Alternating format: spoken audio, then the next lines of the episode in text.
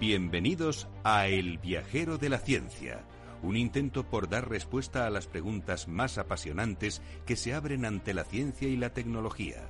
Un puente que nos transportará a miles de caminos, a miles de respuestas, pero ante todo a un sinnúmero de preguntas. ¿Te atreves a iniciar con nosotros la búsqueda?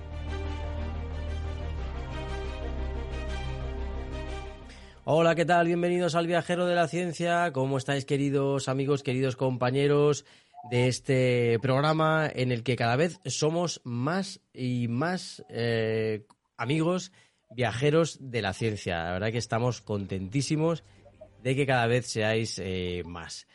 Y por supuesto, por supuesto, eh, hoy vamos a hablar de muchos temas importantes. Y os queremos, queremos comenzar que es verdad, Beatriz, hablando de esta variante de Omicron, del coronavirus, que como sabéis, pues eh, lamentablemente nos tiene a todos muy, muy preocupados. Eh, ¿Qué tal, Beatriz Álvarez, que estás hoy con nosotros desde el primer momento? Muy buenas, Carlos. Pues muy feliz de estar aquí de nuevo en el Viajero en la Ciencia, acompañándote en tu nave del espacio y, sí, también preocupada por el tema de Omicron, la verdad, eh, y más eh, ahora a las puertas de, todas las fiestas navideñas. Pero bueno, es lo que hay, ¿no? Hay que adaptarse y sobre todo tener mucho cuidado. Eh, creo que hay un montón de ventas de antígenos y bueno, pues yo me, las, me los he pedido para los Reyes, para Papá Noel, para todo, para que podamos ir a ver a nuestros seres queridos. Efectivamente, ya sabéis que los eh, test de antígenos ha habido un momento de escasez, ahora parece que van a comprar más existencias, vamos a poder acceder a esos test de antígenos, pero la gente se ha lanzado a comprar y hacerse estos test debido eh, principalmente a, a que ya había gente con síntomas y luego a que poco a poco nos hemos ido concienciando de la dificultad que podríamos tener para ver a nuestras familias. Así que extrememos un poquito la precaución. Parece que la variante Omicron es tres veces más contagiosa que las versiones anteriores del coronavirus. Incluso hay especialistas como Tom Wenslers de la Universidad de Lovaina en Bélgica que hablan de un poder de reinfección cinco veces mayor que la variante normal, que digamos que la, la primera variante que apareció. Aún no sabemos si provoca una enfermedad más grave, pero sí que las cifras de ingresos en los hospitales y en la UCI de los vacunados son, eh, son más bajas. Mm, de ahí que se esté centrando la atención en los niños. Parece ser que los ingresos, que, mm, que la gravedad de la enfermedad es menor, pero los contagios son mucho mayores, para resumirlo un poco. Eh, todas las mutaciones se han centrado en la espícula, esa que permite despistar a los anticuerpos generados por el virus original, con lo que las vacunas podrían perder algo de eficacia. Ahora mismo están todas las farmacéuticas intentando mostrar al mundo que su vacuna tiene eficacia contra esta variante Omicron. De ahí eh, que se hace necesario extender a una tercera dosis de refuerzo. Hay que hacer también una mención, ¿verdad, Beatriz?, a los países pobres, porque resulta que las bajas tasas de vacunación están preocupando mucho y precisamente esta variante Omicron ha llegado desde Sudáfrica, que eh, tampoco es que sea un país pobre, pero sí que tenía unas tasas de vacunación muy bajas. Y el coronavirus pues pudo haber evolucionado además en concretamente en Sudáfrica en un ambiente perfecto para entrenarse contra nuestras defensas y contra los antivirales. En concreto, se cree que esta variante Omicron ha nacido de un enfermo de VIH que tenía que estar, tuvo que estar muchísimo tiempo porque evidentemente eh, tenía el sistema inmunodeprimido y el eh, COVID, el coronavirus, estuvo ensayando dentro de él hasta que llegó a las mutaciones que le han sido suficientes. Además, como no constantemente le estaban administrando antivirales, pues el COVID ha tenido tiempo de pelearse con diferentes antivirales, para que veáis lo que es la biología, ¿no? Y lo que es eh, la medicina, que importante es absolutamente todo detalle.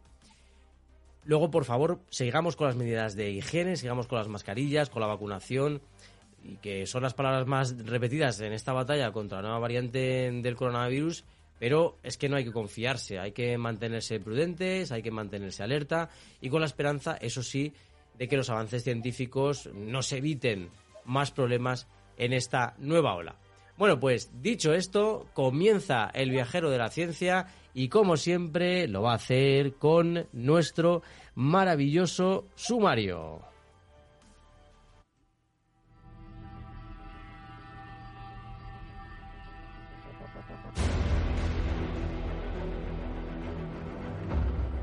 Hoy en el Viajero de la Ciencia vamos a hablar del lanzamiento del telescopio James Webb, un telescopio que promete darnos una nueva visión del universo. Os vamos a contar también los avances científicos más importantes de 2021 y nos vamos a preguntar si el volcán de La Palma, el Cumbre Vieja, se ha dormido definitivamente o no. Todo ello... Compuesto por Teresa Fernández. Ara Rodríguez, Sara Poza, Beatriz Álvarez, Teresa Gundín y en la edición y el micrófono vuestro viajero de la ciencia, Carlos Alameda.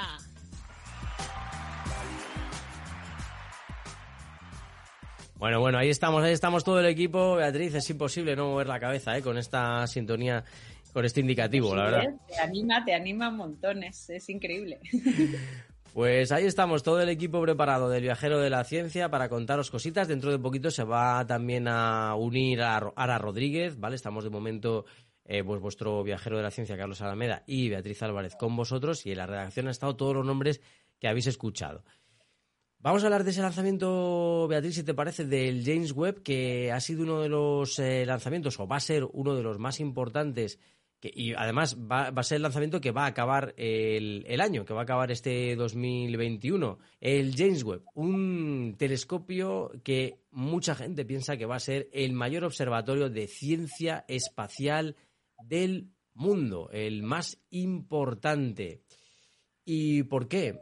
Porque, mirad, la comunidad científica está contando las horas que quedan para este lanzamiento. Su ojo es un espejo de oro y berilio de más de 6 metros y promete mejorar las maravillosas imágenes que ya nos había traído el Hubble o el Hubble o bueno, eh, como cada uno lo quiera pronunciar, ¿vale? Es una misión muy arriesgada. De hecho, es la más cara de la NASA desde la llegada del hombre a la Luna. Ha costado 10.000 millones de dólares. ¿Cómo te quedas, Beatriz? ¿10.000 millones de dólares? Baratito, baratito. Pero es por el oro, ¿eh?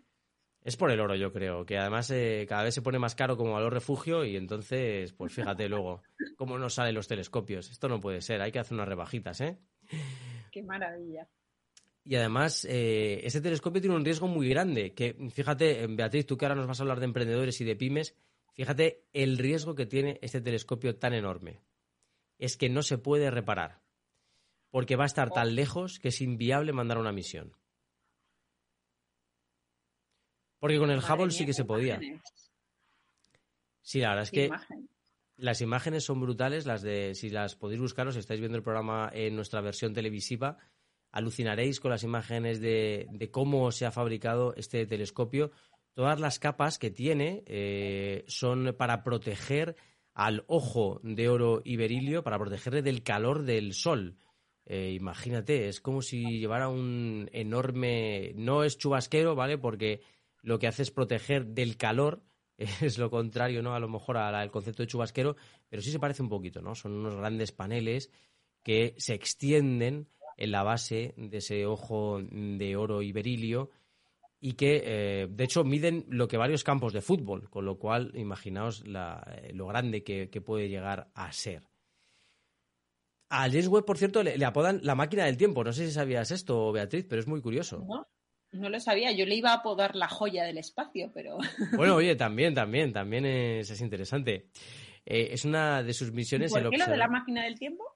Pues fíjate, porque es que eh, tiene como misión observar los orígenes de nuestro sistema solar. Bueno, es una de las muchas visiones que tiene. Eh, para lo que va a ser orientado hacia lugares no observados aún. Por eso eh, dábamos como título a este programa Universo Nunca Visto, porque se va a orientar hacia lugares que antes, hacia los que antes no habíamos mirado. Y sus instrumentos para captar las longitudes de onda cercanas al infrarrojo van a facilitar el, van a facilitar, eh, por supuesto, imágenes de un altísimo valor, ya que la luz que emitieron las primeras galaxias al formarse sigue presente en el universo y cuanto más cerca eh, está, cuanto más cerca, eh, según se desplaza la luz, ¿vale? Cuanto más se desplaza la luz, más cerca está del rojo. Entonces, por tanto, era muy importante que tuviera infrarrojos. Según los científicos, los espectrómetros del, James Webb, espectrómetros del James Webb, podrán captar luz que se emitió apenas 300 millones de años después del Big Bang. La verdad es que es algo impresionante. Eh, en este proyecto están participando no solo la NASA, ¿vale? Sino también la Agencia Espacial Europea y la Agencia Espacial Canadiense. Y luego tiene también otros, mm, otros puntos de interés, como por ejemplo los exoplanetas. Eh, ¿Te acuerdas, eh, Bea, que hablábamos a veces de los exoplanetas como una esperanza, ¿no? De encontrar alguno que se pareciera a la Tierra. Exactamente. Y que pudiera contener vida, que pudiera estar en ese radio de habitabilidad junto a su estrella. Algunos eh, de estos exoplanetas están evidentemente en la zona habitable de su estrella y los científicos van a contar con datos más precisos acerca de su atmósfera, su estructura y las moléculas que existen en esos eh, planetas. Por lo tanto, este telescopio es la joya de la corona, como dices, vea, la verdad. La verdad es que promete todo lo que va a conseguir. Eh, estaba pensando en Einstein y, en todos los científicos eh, que les hubiera gustado ver esto, ¿verdad? La verdad que sí, que les hubiera encantado ver esto porque es algo eh, realmente impresionante. Les hubiera gustado muchísimo, imagino, poder estudiar el, las imágenes que llegaran del James Webb y poder ver todos los datos que tiene sobre los planetas. Y luego ha habido una cuestión periodística interesante esta semana en torno al James Webb, porque mm, Pablo Pérez, investigador del Centro de Astrobiología del CSIC, ha escrito un artículo en El País que se ha convertido en el primero, en el más importante de la sección de ciencia, o sea, en el más leído y hablaba de, eh, a ver, el artículo tenía un potente titular que era el, universo se muere, el universo se apaga. Y es que el James Webb tiene entre sus misiones responder a la pregunta de por qué nuestro universo se está apagando. Cómo los agujeros negros, por ejemplo, supermasivos y la energía oscura se están comiendo nuestra casa tal cual la conocemos. Este artículo venía a explicar todo aquello y la verdad es que ha tenido muchísima repercusión y muchísimo interés porque lamentablemente parece ser, según los científicos, que estamos que eh, la materia está perdiendo terreno frente a la materia oscura. Todo esto, la verdad es que es muy complicado de explicar, pero es lo que parece que está ocurriendo. Y el James Webb tiene en parte esa misión. Eh, como os decía también al principio, su lanzamiento está sufriendo múltiples retrasos. De hecho, lleva 14 años retrasado el lanzamiento. Eh, lo lanzarán en el Ariane 5 de la Agencia Espacial Europea y es curioso cómo el telescopio va dentro del cohete, porque va recogido como un gigantesco origami de estas figuras que se hacen de papel. Y luego las puedes extender. Pues, eh, pues va así, va recogido y luego va a irse extendiendo. Se va a ir desplegando poquito a poquito en el espacio. Primero eh, va a intentar, por supuesto, la prioridad es proteger los instrumentos científicos con esos paneles contra el calor del sol es un prodigio técnico de ingeniería y además eh, para los que les gusten los retos de tipo origami, pues también, porque es impresionante cómo se despliega una vez que, bueno que ha sido que, ha sido lanzado. Es un prodigio absoluto. Curiosidad. Eh, perdona que te interrumpa. Eh, los primeros resultados de, de este telescopio eh, se prevén prontos o, hay que esperar a, a lo mejor al año que viene? Es decir, ¿qué conclusiones así importantes podemos sacar y cuándo? Mm, yo creo que vamos a poder tener resultados mm, medianamente rápido. Lo fundamental ahora mismo para los científicos es que funcione, es decir, eh, para ellos lo, lo más importante es que se ponga en marcha y que se despliegue. La primera noticia que tendremos es efectivamente el despliegue de ese, del telescopio, que todas las piezas estén en su sitio, que ya me parece un milagro prácticamente. Y luego ya pronto empezará a enviar las primeras imágenes. O sea que espero, espero que a lo largo de 2022 podamos tener ya algunas noticias importantes sobre el James Webb. Es cierto que la distancia a la que quiere estar de la Tierra es bastante amplia, con lo cual es posible que algunos de los datos más interesantes y que los científicos están buscando tarden un poquito más de tiempo. Pero esperemos que en 2022 ya haya algunos datos curiosos que, que lleguen. Pero bueno, lo iremos, lo iremos contando, vea, porque la verdad es que es para seguirlo, va a ser interesantísimo. Lo vamos a seguir muy de cerca, es impresionante, aunque él esté lejos. Sí, sí, porque vamos a tener que comunicarnos, eh, bueno, pues con los instrumentos, efectivamente, que tienen los científicos, y nos vamos a tener que comunicar de, de aquella manera, con, con, dificultades. Mm, pero va a poder, pero es, es un prodigio absoluto porque también eh, toda la información que va a mandar va a ser recibida en la Tierra si todo sale bien y vamos a tener ahí ese, ese ojo, ese ojo telescópico, ese ojo de oro que nos va a ayudar a comprender mejor nuestro, nuestro nacimiento como universo y quizá nuestra naturaleza como materia. Ya veremos, ¿eh? ya me estoy metiendo en metafísica casi, pero, pero quizá nos... No, no, insisto que me acuerdo de Stephen Hawking, de Einstein y de, de otros más que, que, ojalá, ojalá estuvieran aquí para, para ver ¿no? si sus teorías se, se confirman con los datos que nos traigan de, de allá lejos. Efectivamente, efectivamente. No ya sé si llegaremos a tanta, a tanta filosofía, ¿no? Pero, pero seguro que hay avances que contemos eh, dentro de unos meses importantes, Carlos. Efectivamente, vea, pues eh, efectivamente vamos a intentar contarlos. Ya sabéis que aquí eh, siempre, siempre, siempre os intentamos contar lo más importante. Y ahora vamos a abrir nuestro espacio a la tecnología porque Bea nos va a explicar algo que es muy importante, sobre todo si eres una pyme, porque te van a ayudar a digitalizarte.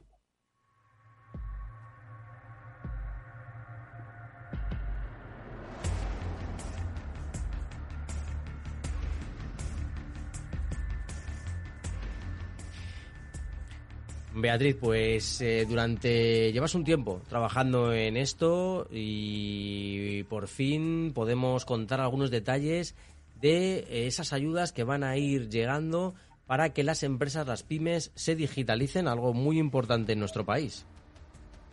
Exactamente, Carlos. Este año ha sido un año complicado para las pymes, para las micropymes, eh, para las empresas en general. Ojo pero es, es curioso cómo, cómo, los pequeños sufrimos más siempre, ¿no? Porque la pandemia ha sido muy dura para todos, pero bueno, hay una cosa positiva que a mí me gusta siempre sacar todo lo positivo de, de, las crisis, ¿no?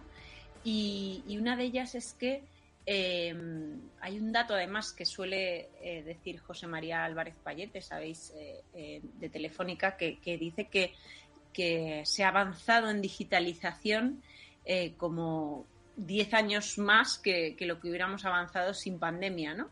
Entonces, eh, bueno, pues este, este gran acelerón que hemos dado todos, eh, las grandes empresas con más recursos y las, y las más pequeñas con menos, eh, lo que pretende ahora la Unión Europea es que todos nos vayamos eh, subiendo a este tren de la digitalización y de la innovación?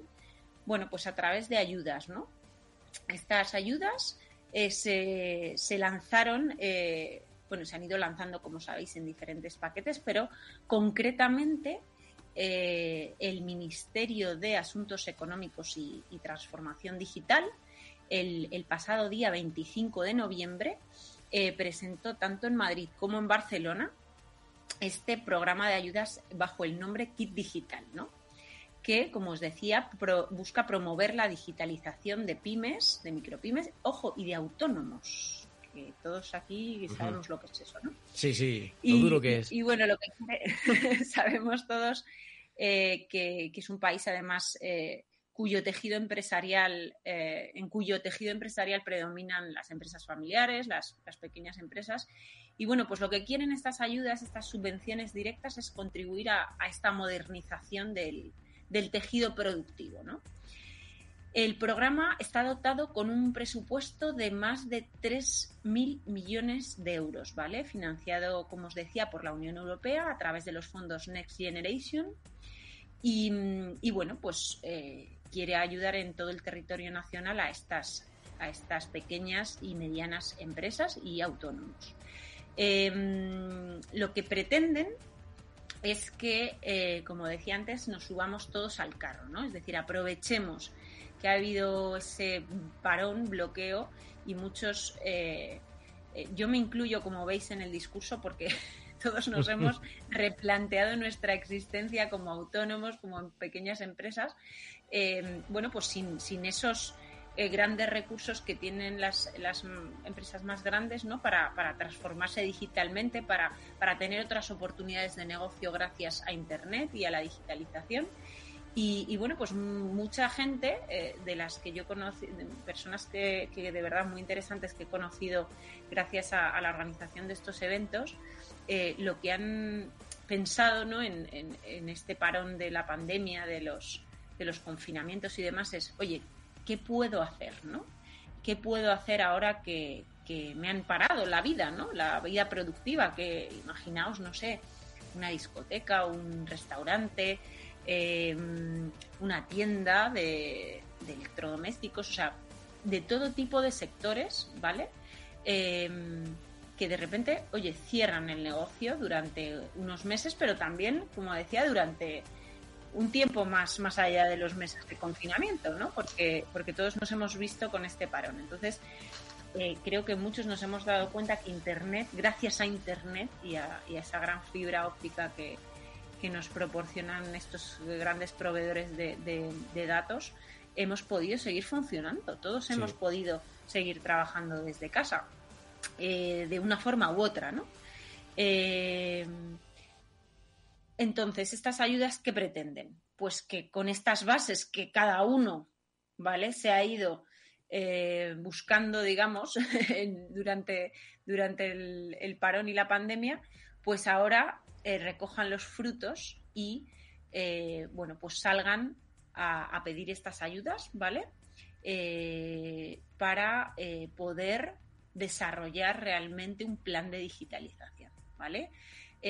A base de asesoramiento en el proceso de, de, digitalización y a base de, bueno, pues lo que llaman los agentes digitalizadores, que son toda esta serie de proveedores tecnológicos que van a ser, em, digamos, las claves de ayuda y de apoyo a todas estas empresas y autónomos. Eh, se pone a disposición estas ayudas a través de la plataforma Acelera Pyme, ¿vale? Eh, a, través presencialmente también de las oficinas Acelera Pyme, eh, que lo pueden buscar todos nuestros oyentes en, Internet. Y, bueno, pues es el programa al final es una convocatoria eh, pública que bueno, pues uno se presenta y recibe el bono digital, identificándonos la cuantía económica de la que dispondrán para, para utilizar en, ojo, en una serie de soluciones digitales muy concretas, ¿vale? Las que mejor se adapten a sus necesidades, es decir, no todo el mundo necesita todas las patitas, por así decir, de la digitalización. ¿vale? Sino que ese asesoramiento previo va a hacer que tú en tu negocio o en tu proyecto sepas em, que, cuál de estas soluciones digitales va a ser más adecuada para el desarrollo de, tu negocio. Eh, os voy a comentar algunas de ellas. Eh, todos necesitamos o de alguna forma nos hemos visto abocados a hacernos una página web en algún momento determinado, o bien autogestión o la hemos delegado en una empresa eh, pues lo dicho, una de las soluciones es la presencia en Internet y el sitio web. Creo que es como la carta de presentación principal de cualquier proyecto. Por otro lado, el comercio electrónico. Es curiosísimo, pero Carlos, algunos de los ejemplos de estas empresas, casos de éxito de digitalización eh, que, presentábamos en, estos eventos de Madrid y Barcelona han sido, eh, o sea, ha sido clave para ellos el comercio electrónico. la creación de, una tienda online, ¿no? De toda la vida de compraventa de, de productos o servicios y que utilizan los medios puramente digitales para, para este intercambio, ¿no? Entonces, bueno, pues, pues ahora hay un montón de aplicaciones, hay un montón de sites, de plataformas que ayudan al comercio electrónico, pero, pero insisto, esto no es una cuestión solo de auto eh, de autodidáctico, ¿no? De autodidacta, que todo el mundo somos autodidactas en, temas tecnológicos, sino que realmente, eh, bueno, pues las autoridades y, y desde Europa pues nos, nos, echen un cable para que los grandes expertos en, esto pues nos, nos ayuden a, los más pequeños. Em, la gestión de redes sociales, lo mismo que os decía antes, no todo el mundo necesita redes sociales, pero si tienes una página web y le quieres dar visibilidad, es bueno tener redes sociales. Por lo tanto, toda la parte de, eh, toda la parte de marketing digital, pues también es una de estas soluciones. Como veis, son cosas muy no estoy hablando de grandes avances científicos, de startups y de, de empresas eh, gigantescas o mm, eh, no, solo a nivel de facturación, ¿vale? sino a nivel de trabajadores y tal, sino, sino proyectos realmente entre 10 y 49 trabajadores, ¿vale? Es decir, eh, lo que son las pymes de este país, ¿vale? que también están, están viéndose en dificultad muchas veces de, oye, ¿cómo hacer una factura electrónica? ¿Cómo eh, plantearme eh, eh, atajar problemas de ciberseguridad? Es decir, no son solo problemas de los grandes bancos, por ejemplo, la ciberseguridad. Es que conocimos también un ejemplo de una tienda o de una mercería que había creado una tienda online y que podía, por supuesto, tener hackers que las que, pusieran en un momento dado en amenaza su negocio.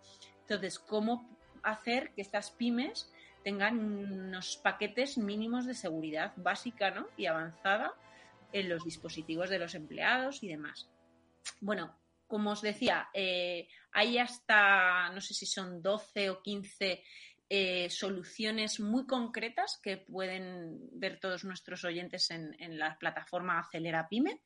Eh, y que, bueno, pues eh, que con, estas diferentes, em, digamos, soluciones tecnológicas se puede llegar a un nivel de digitalización, pues, digamos, óptimo, ¿vale? Para poder seguir avanzando en, el negocio, para diversificar negocio también, porque, por ejemplo, hablábamos en uno de los de las partes del evento de, de, cómo eh, Internet no solamente te ayuda, ¿vale? O te, o te expone retos, sino eh, que también articula nuevos negocios, ¿vale? La propia tienda online de la que hablábamos ahora es otro negocio paralelo, ¿vale? Tú tienes una mercería y vendes en tu tienda, pero si tú eres eh, la tienda online, no puedes subestimar que va a haber un público diferente va a haber un público muy activo, eh, accesible desde cualquier punto del planeta, ¿vale? es decir, se plantean una serie de retos que, por así decir, el, empresario de a pie no tiene por qué conocer y, bueno, y pues que estas ayudas también estén dirigidas a que la gente no tenga miedo a invertir en esto, ¿vale? Sino que mm, lo vea como, un, como una oportunidad de ganar, y de hecho, había muchas, como os digo, muchas, muchos ejemplos de, empresas que no solamente lo estaban haciendo bien por, por, no tener esas barreras mentales de no es que como soy una empresa pequeña, un autónomo, no, no me voy a meter en estos gastos. No, se han ido metiendo de forma prudente, ahora pedirán estas ayudas seguramente y en el futuro es que no hay otra opción, es decir, es digitalización o digitalización. Y bueno, pues este kit digital eh, ya lo veremos, Carlos, dentro de unos meses si realmente tienen, tiene éxito. Yo espero que sí, pero desde luego eh, ya se ha manifestado, eh, bueno, pues, pues hay cifras ya de la manifestación de interés. El pasado mes de abril se recibieron más de 900 propuestas. 900. Me parecen pocas, ¿no? Si se enterara más gente todavía habría más, ¿no?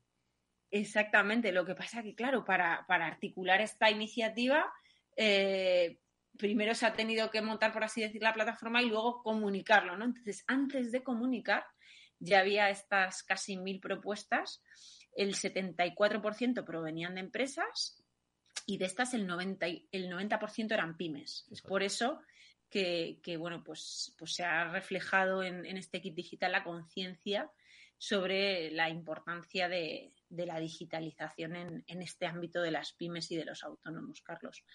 Así que bueno, eso, eso os quería contar porque me parece que, mm, nosotros siempre nos centramos mucho, ¿verdad?, en temas de ciencia y, de mm. avances científicos, pero, pero no quería que nos olvidáramos de, de estos emprendedores, de esta gente que lleva ojo, no solamente, insisto, startups y, gente joven, ¿no? Vamos a pensar también en gente que lleva 20, 30 años con su negocio y que, bueno, pues que, esta crisis también le ha servido para repensar la estrategia de su negocio y ver que realmente lo de la digitalización no era una broma de jóvenes, sino que es algo que, que, bueno, pues que todos nos tenemos que poner las pilas, nos cueste mucho o poco, pero que bueno, aquí hay alguna ayudilla, pues puede, puede caer. Nos viene muy bien y fíjate, estamos hablando de esto en 2021, que parece increíble, pero, pero ahí está. Y seguimos hablando de esto en 2021, de digitalización, de que las empresas tienen que concienciar, etcétera. Por cierto, acaba de llegar Ara Rodríguez también a los eh, estudios. ¿Qué tal, Ara? ¿Cómo estás?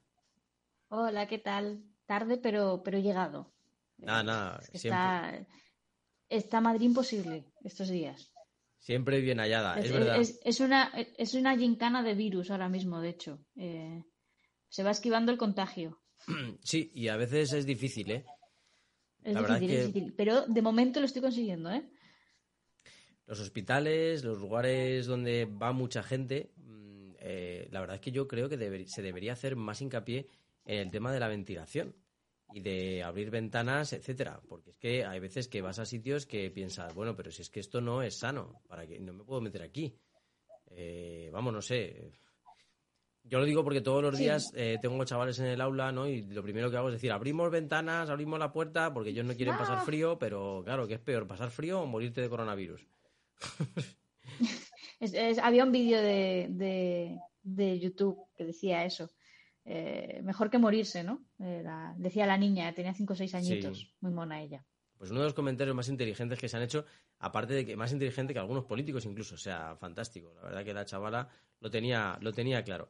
Por cierto que nos, eh, nos saluda Clara también. Hola viajeros, ¿qué tal? ¿Cómo estáis? Pues aquí estamos, como siempre, intentando alimentar vuestra curiosidad.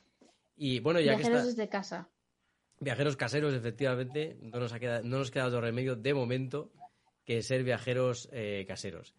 Mira, ya que estás em, ahora con nosotros también, pues quería comentar eh, contigo y con Bea que eh, ya tenemos o ya tenemos una lista de los avances más importantes, los avances científicos más importantes de 2021. Y entre ellos aparece la capacidad de predecir la estructura tridimensional de las proteínas mediante inteligencia artificial. Ese ha sido el más, el fundamental. Bravo, bien, aplausos para ello, de verdad, porque lo necesitamos. También figuran otros como los nuevos fármacos contra la enfermedad COVID-19, efectivamente, con el ARN del que ya os hablamos aquí hace un año, del ARN de interferencia, ¿eh? que hoy lo he mirado, pone hace un año yo creo que, fue probablemente un programa de diciembre de 2020, cuando prácticamente nadie estaba hablando de este tema y nosotros ya nos adelantamos y hablamos con Jorge Capapey sobre este asunto. Eh, con lo cual voy a hacer voy a hacer una apuesta, Carlos. En 2022 también vamos a hablar de esto. Ya lo verás. Seguro, seguro que seguiremos hablando del tema. Y la verdad es que ya empiezo a oír algunas voces de científicos que dicen que quizá no nos libremos del coronavirus. Hay, como tres eh, formas de verlo. Una que dice el coronavirus en algún momento desaparecerá, otros que dicen el coronavirus se quedará con nosotros y será como la gripe, tendremos que vacunarnos, y otros que opinan que quizá en 2024 se acabe la pandemia o ya no tengamos miedo son los optimistas. sí, son los más optimistas, ¿no?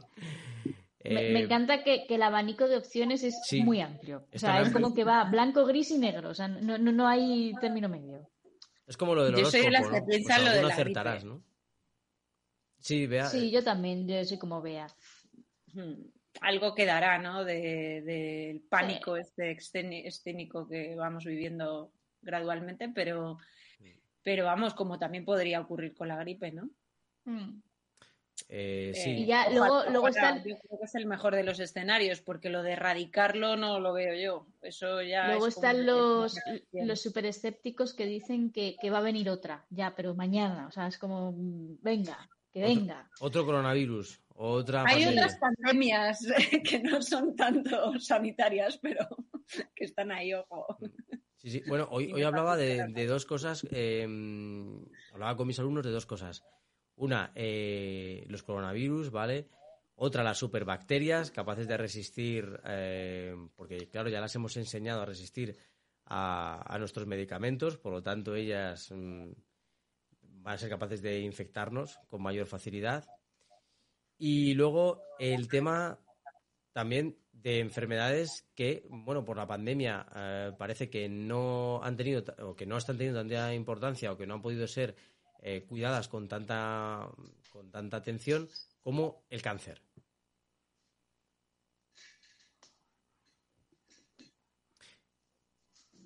Pero bueno, eh, ahí estamos, estamos en ello y veremos a ver de qué manera eh, podemos, podemos avanzar. Luego, otros avances también van a ser las medidas del muón, que desafían ese modelo estándar de la física, y aplicaciones en vivo de la CRISPR y la extracción de ADN humano antiguo en sedimentos. Otro punto también importante. Algunos de estos hemos hablado aquí, ¿eh? en el viajero de la ciencia. Muchos de estos grandes avances los hemos comentado aquí. Es como nuestro recorrido por 2021, ¿no? ¿Verdad? Ha sido como una especie de... Mentalmente lo hemos recorrido un poquito, ¿no? Este 2021. 2021, por cierto, que también mm, está marcado, ¿verdad? Por lo que ha ocurrido en La Palma. Y ahora, con una pequeña sintonía, hacemos una pequeña pausa de sintonía y entramos en este tema.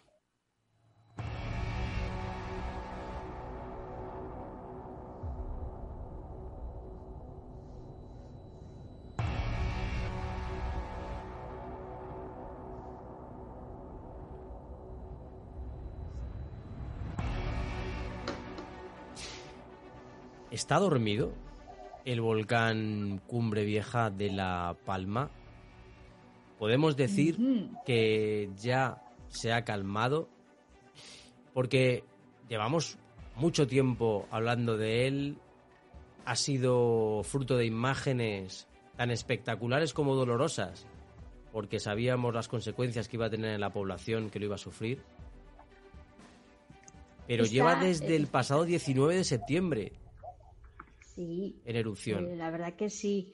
Eh, hablan, no hablan de dormido, porque eso es- los expertos hablan que es muy pronto, ¿no? para todavía llegar a, esta, a este punto. Hablan de, de fase de espera.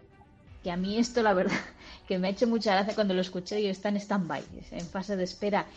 Eh, y efectivamente es que desde el 10 y- de- desde el pasado diciembre, pues no sé qué día has comentado, Carlos, 13 de diciembre empezó a decir que no, que ya, qué tal, eh, y el 19 de diciembre ya paró definitivamente eh, su, su erupción.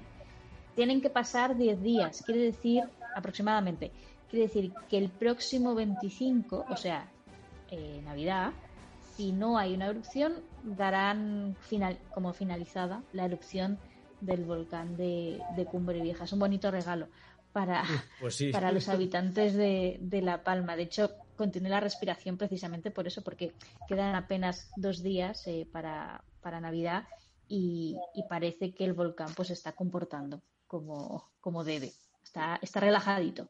Así que, pues eso, simplemente el, pasado 13 de diciembre el, el volcán pasó, de repente se cayó. Eh, de hecho, los, los habitantes de La Palma hablan que, que durante 89 días habían vivido con un ruido eh, ensordecedor a la puerta de su casa y de repente había silencio, que era algo bastante, bastante estremecedor porque no, llevaba mucho tiempo sin, sin estar, vivir tranquilos de esa manera. Y parecía que lo, eh, echaban de menos de alguna forma, ¿no? Sí, es, al final te decían que se habían acostumbrado a ese, a ese sonido y, se echaba de menos. Y junto al sonido, pues efectivamente no había temblores, eh, tampoco el volcán escupía la lava y ni, ni, los ríos de lava se iban alimentando, tampoco había tremor, que es ese sonido que produce la lava al subir por el, por el cono del volcán y que era lo que hacía eh, que, el volcán sonase de esa manera, pues ese sonido también desapareció y por supuesto desaparecieron las expulsiones de, ceniza de la, de la, imagen, esa imagen que estamos viendo ahora mismo. Eh, ahora mismo lo que tenemos son pequeñas fumarolas de, vapor de agua y dióxido de azufre, que los expertos dicen que es normal porque efectivamente sigue habiendo lava eh, a una superficie, a, cercano a la superficie y eso emite ese vapor, pero están estudiando cómo se está comportando y, lo dicho, de momento pues lo llaman fase de, espera, a lo que dicen que hay que tener prudencia, mucha prudencia, que, los volcanes son impredecibles y bueno, pues eh, habrá que ver. El resultado han sido, pues eso, 89 días de erupción, 300 edificaciones destruidas y 400 hectáreas, eh, perdón, 3.000 edificaciones destruidas y 400 hectáreas de terreno eh, de cultivo destruidas. Eh, ¿Qué dice la gente? Pues no se fían. Básicamente no se fían de, lo que tienen ahí a las puertas de su casa, donde antes había un, bosque, pues ahora mismo hay una montaña que ha surgido nueva. No sé si habéis visto la oportunidad, tenido la oportunidad de ver las imágenes de las comparativas y es curioso, pues que, donde antes no había nada, ahora mismo hay una montaña gigante, eh, que además es un volcán, o sea, que encima tiene, tiene gracia el asunto.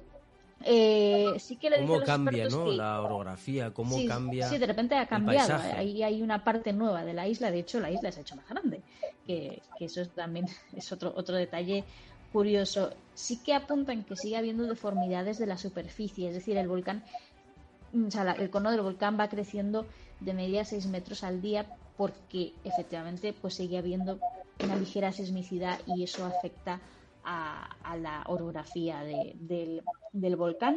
Y es curioso cómo, el, volcán de Cumbre Vieja se despidió de su erupción porque el mismo día que, terminó, que se cayó, eh, tuvo durante dos horas con una, entró en una fase de gran, gran explosividad emitía más lava, había más explosiones, más pirotecnia y, más eh, emisión de, cenizas a la, atmósfera.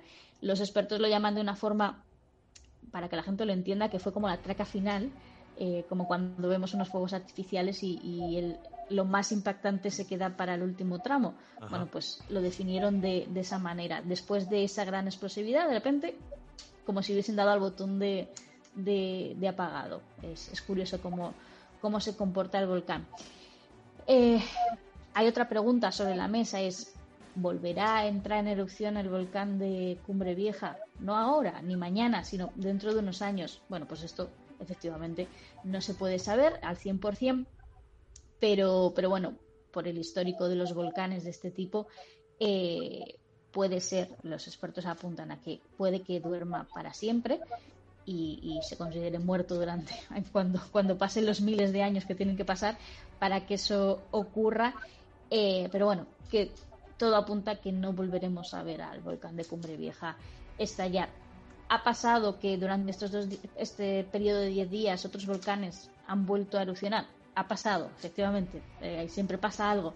Pero, pero bueno, eh, seamos optimistas y, y de aquí al 25 de diciembre, fun, fun, fun, Em, bueno, pues es probable que el volcán de, Cumbre Vieja pues eh, haya terminado después de tres meses intensos y, de mucha destrucción. Que esto es lo que siempre hablamos en el viaje de la ciencia, que la, naturaleza es maravillosa, pero tiene una contraparte y es que, bueno, pues en el caso de los volcanes, pues genera una gran destrucción a su paso. Aún así ha sido impresionante en términos científicos haber, haber vivido este, esta erupción y, nos ha dejado unas imágenes, la verdad, que entre impactantes, bonitas y, terribles.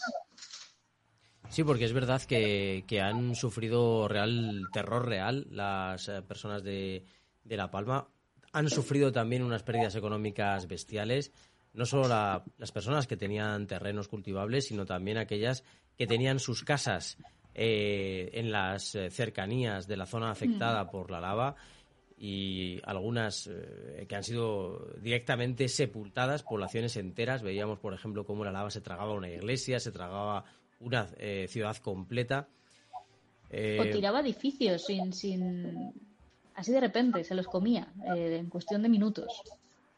Y la verdad es que sí, que, que, han, sido, han sido unos días tremendos, han sido unos meses, tres meses absolutamente eh, terribles, ¿no? Una primera, eh, una primera, mm, un primer trimestre duro, ¿eh? Pero duro, la verdad. La, la verdad que sí, pero bueno, ahora también es una oportunidad para los expertos, los vulcanólogos, en, para estudiar eh, el caso del volcán en, en, La Palma y, y, del que seguro se sacan muchas conclusiones para, para el futuro de, de, de, los volcanes y de la investigación. Eh, de este tipo de, fenómenos. bueno, saquemos la parte buena eh, de, toda, de toda esta historia. Y ahora mismo, pues también la, zona también es muy. Se, recuperará. No, no va a volver a ser nunca como antes, por supuesto, pero, pero bueno, también es una parte de nuestra historia, ¿no? La, Tierra va evolucionando. Efectivamente, es, es curioso. Ha sido también bonito, ¿no? Mm, entre comillas, bonito, pero sobre todo que te hace pensar en lo humildes que tenemos que ser los seres humanos, en lo frágiles que somos y que no nos creamos que la naturaleza, que podemos con ella, cuando la naturaleza quiere arrasar, arrasa. Y, ha sido una prueba de que a veces somos, eh, estamos demasiado confiados y resulta que llega un evento como este y nos arrasa. A nivel científico, como decía Sara, pues ha sido fantástica, una grandísima oportunidad. Ha ido mucha gente a estudiar, muchísimos científicos a estudiar el volcán. Ha ido también muchos turistas realmente a ver lo que estaba ocurriendo. Y ahora esperemos que, dentro de poco mm, surja una ola de solidaridad y en cuanto se pueda volver a, La Palma, aunque ya hay hoteles que, que están ofreciendo buenos descuentos para ir, etcétera, pero que en cuanto se pueda volver pues eh, volvamos. Yo creo que, al igual que los españoles, que tenemos un espíritu solidario importante, pues en su día nos volcamos con Grecia y fuimos ahí a hacer turismo cuando andaban eh, tan mal con la deuda, o nos hemos volcado con otras poblaciones que han sufrido incendios, terremotos, etcétera. nos volcaremos también con La Palma e iremos de turismo allí para apoyar un poquito en lo que podamos a la, a la economía. Luego ya las otras grandes medidas quedarán para los gobiernos y para los políticos, pero lo que podemos hacer los ciudadanos pues es echar un cable de aquella de esta forma, ¿no?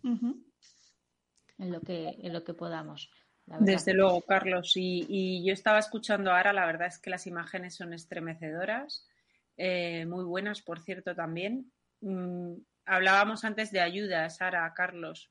Ojalá las ayudas lleguen lo antes posible, pero también que, las empresas eh, inviertan allí, es decir, pensemos ¿no? en, que sigue, sigue existiendo La Palma, que es una de las islas más bonitas que tenemos en nuestro territorio y que aunque ahora la naturaleza haya querido modificar su, su, naturaleza y nunca mejor dicho, eh, bueno, pues seguro que, llega a ser eh, otra vez eh, uno de los sitios más turísticos y bueno, y ojalá que vuelvan, insisto, a invertir y que la gente no se, no se olvide ¿no? de todo lo que ha pasado.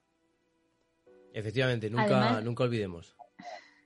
Además, eh, hemos hablado de, terremotos, de, tsunamis, eh, mm, de, tornados, todos los fenómenos a los que nos enfrentamos y, el volcán tiene algo diferente al resto y es que si hay un terremoto, un tsunami o cualquier cosa, tu casa, aunque destruida, va a estar ahí, o al menos lo que quede de tu casa.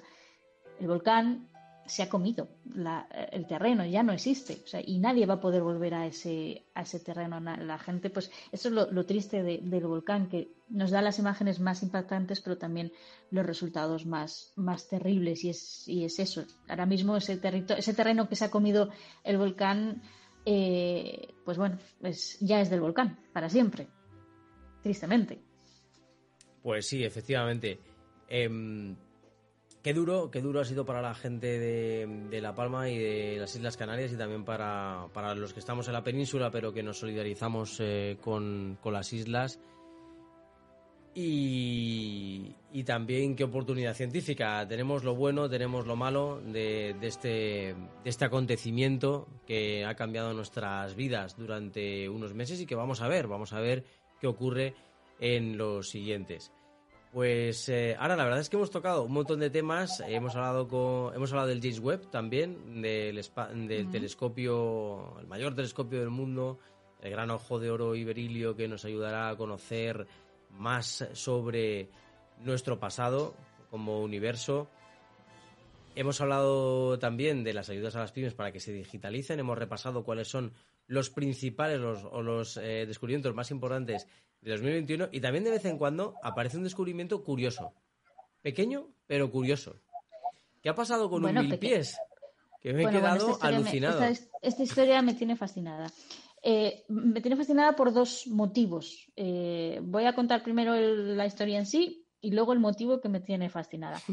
Eh, un, grupo de investigadores ha, encontrado una especie nueva, de un, bichito nuevo, un artrópodo, de estos que son asquerosos y que a nadie nos gusta, pero que existen y tienen que estar.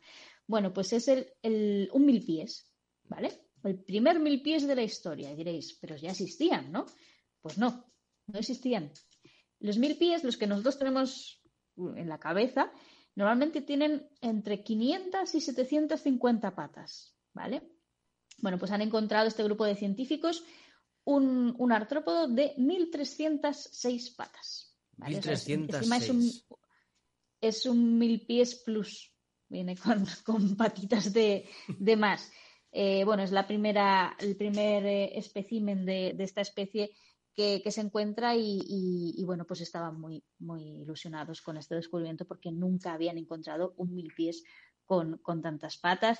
Sí que han aclarado que el nombre de mil pies era, dicho malamente el nombre comercial, pero, pero que efectivamente que normalmente no tenían estas patas. El anterior que habían encontrado con más patas tenía 750, para que os hagáis una idea de, la, evolución que ha sufrido este animalito. Y yo, pues, esta, esta noticia que me hizo mucha gracia, eh, yo le, pregunté a una compañera, que es, ella es científica, digo, ¿quién cuenta las patas del mil pies? Ya también es verdad, ¿no? a mí esta, a esta parte no supo responderme, yo lo dejo al aire a ver si algún oyente nos, nos, resuelve la duda, eh, pero sí, hay científicos que se han dedicado a contar las patitas de un mil pies y bueno, pues 1306. A lo mejor se equivocó en un par, podemos eh, el beneficio de la duda con esas patitas, pero, pero sí, hay, hay nueva, una nueva especie que despide este año. Eh, bueno, yo prefiero los mamíferos, eh, no voy a mentir, pero eh, los mil pies son importantes para el ecosistema. Me está viniendo a la cabeza una imagen tremenda. Un científico, una placa de luz y un mil pies encima de esa plaquita de luz. Y el científico con unas gafitas o con unas gafas con, aumentos, haciendo, haciendo un poquito, a ver, con una pincita, a ver que no me equivoque yo, esta es la pata número 19, esta es la 20, esta es la 185. Imagínate, Carlos, que pierden la cuenta. Ya, ya. Me, he perdido, tengo que volver a empezar. Y vas por la pata 1300. ¿De alguna forma estará digitalizado esto? De alguna manera. Sí, entiendo. A ver, esto, esto, es, esto es de broma. Seguramente hay algún, algún sistema para contarle las patas al, al bichito, pero, pero bueno, que me pareció una historia curiosa eh, de un bichito que no, a mí personalmente, no sé a vosotros, a mí no me gusta nada. No, no, no, no. No, suele ser con 1300, con 1306 patas me gusta aún menos. No suele ser agradable y además te da la sensación de ser imprevisible, porque le ves cómo se mueve este y dices, pero a ver, ¿para dónde va? ¿Para dónde va este hombre? Para todos lados, tiene muchas patas para ir. Además son venenosos, ¿eh? Hay que, hay que recordar que los, los mil, pies, cien pies o 750 pies son, son venenosos y, bueno, pues no los toquéis, por favor. Si algún día veis un bichito de estos, no los toquéis porque, porque no van a traer nada bueno. Ya, ya te lo dicen ellos con su aspecto. Pues efectivamente, ya te lo dicen ellos que, no te acerques mucho. Eh, mira, ya eh, somos bastantes en redes sociales, ahora mismo siguiendo el programa. Y la pena, la pena es que eh, prácticamente estamos a punto, mm, estamos ya mm, tocando prácticamente el fin del, el fin del programa.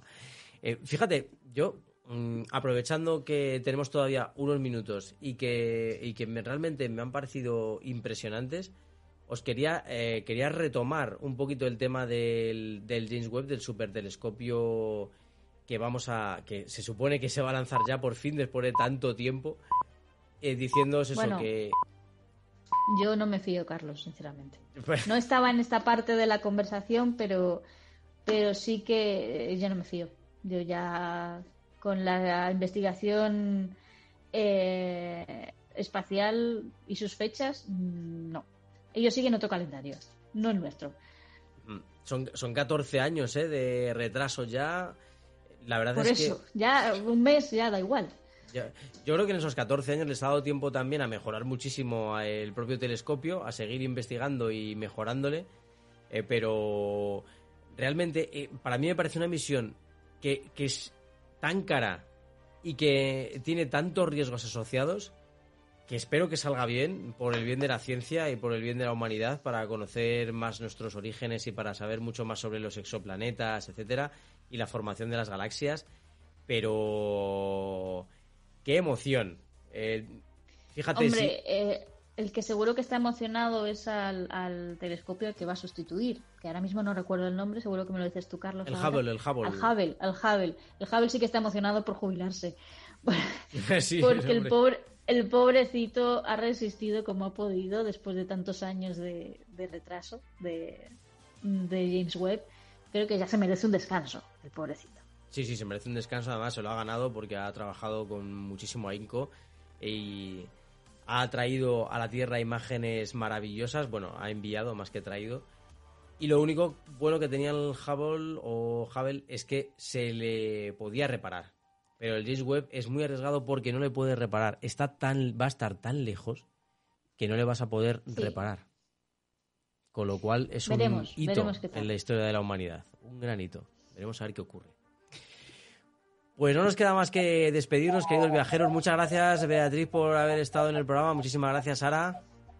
Gracias, a vosotros porque como siempre ya sabéis que este programa la verdad que nos cuesta, ¿eh? nos cuesta sacarlo adelante y mira que hemos intentado em, reducir la periodicidad, la periodicidad, pero aún así de verdad es un gran esfuerzo para poder sacarlo y también gracias a la Poza, Teresa Fernández que han estado ahí en la redacción, a eh, Teresa Gundín que también nos apoya siempre desde múltiples facetas.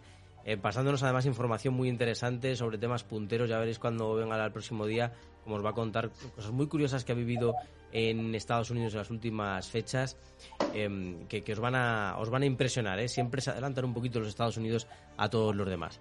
Pues nos vamos ya, ya sabéis que para seguir nuestros eh, contenidos lo tenéis en todas las redes sociales, en Facebook si buscas el viajero de la ciencia, en Twitter arroba viajero ciencia y en capitalradio.es donde tienes siempre todos nuestros podcasts.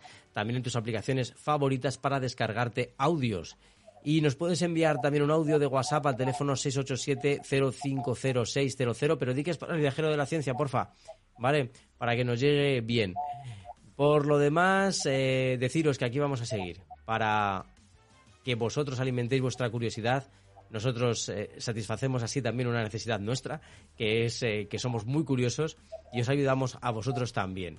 Nuestra misión es saciar esa curiosidad que tenéis, así que seguid con nosotros en el viajero de la ciencia, porque sois muy, muy importantes. Ya sabéis que cada me gusta, cada comentario, cada vez que lo compartís este programa, nos ayudáis un montón a seguir haciéndolo. Nos vemos muy muy prontito en un próximo Viajero de la Ciencia.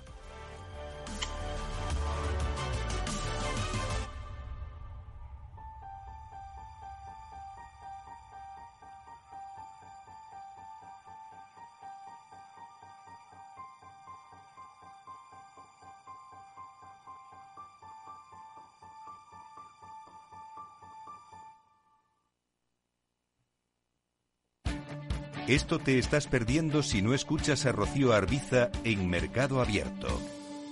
Roberto Moro, analista de Apta Negocios. Prefiero hacer caso a los gráficos que, por supuesto, no son la panacea universal, pero sí es, a mi entender, la herramienta que mejor funciona. Y menos el por qué, el gráfico incorpora absolutamente todo y sobre todo me habla de una asepsia tremenda porque me hace no tener en cuenta eh, lo que esté diciendo en cada momento eh, Angela Merkel, ni lo que esté diciendo el gobernador del Banco Central, ni dónde esté el Producto Interior Bruto de Birmania.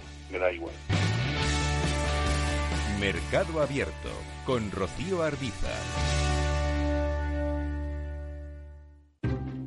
Inversión inmobiliaria acompaña al mercado inmobiliario en este nuevo ciclo. Todos los jueves de 10.30 a 13 horas, el inversor encontrará las claves para realizar su mejor inversión. La mañana de los jueves en Capital Radio tomamos el pulso al sector inmobiliario. Noticias, análisis de mercado y debates donde los protagonistas del sector podrán contar en primera persona los retos a los que se enfrenta el ladrillo. Inversión inmobiliaria pone la voz al sector inmobiliario. Aquí en Capital Radio.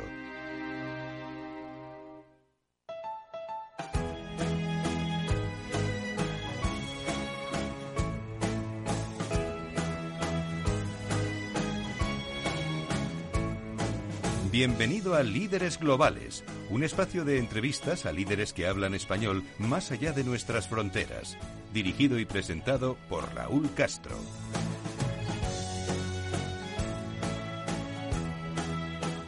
Bienvenidos una semana más a Líderes Globales, aquí en Capital Radio. Hoy acabando casi casi el año.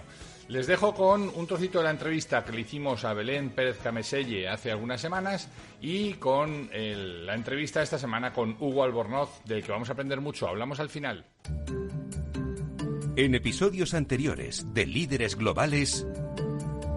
Estamos de vuelta con Belén Pérez Cameselle. Ella es gerente operativo de capital humano en un operador de hoteles en México, Cancún. Y estamos charlando sobre su experiencia. Nos ha hablado de cuando estuvo en India, de las cosas que ha tenido que adaptar a su forma de, dirigir, pero, pero no quiero pasar la oportunidad de hablar con una experta en recursos humanos para, para que me digas eh, qué es a tu juicio lo que más motiva a las personas, a los equipos. Uf, pregunta complicada, pero seguro no es el dinero. Ah, mira, eh, ahora especialmente estoy trabajando con unos hoteleros y me cuesta muchísimo convencer a las personas de esto, ¿no? No, no, o sea, sí, claro, obvio, no vamos a trabajar gratis. Eh, siempre esperamos una compensación justa por lo que hacemos y a veces esperamos más.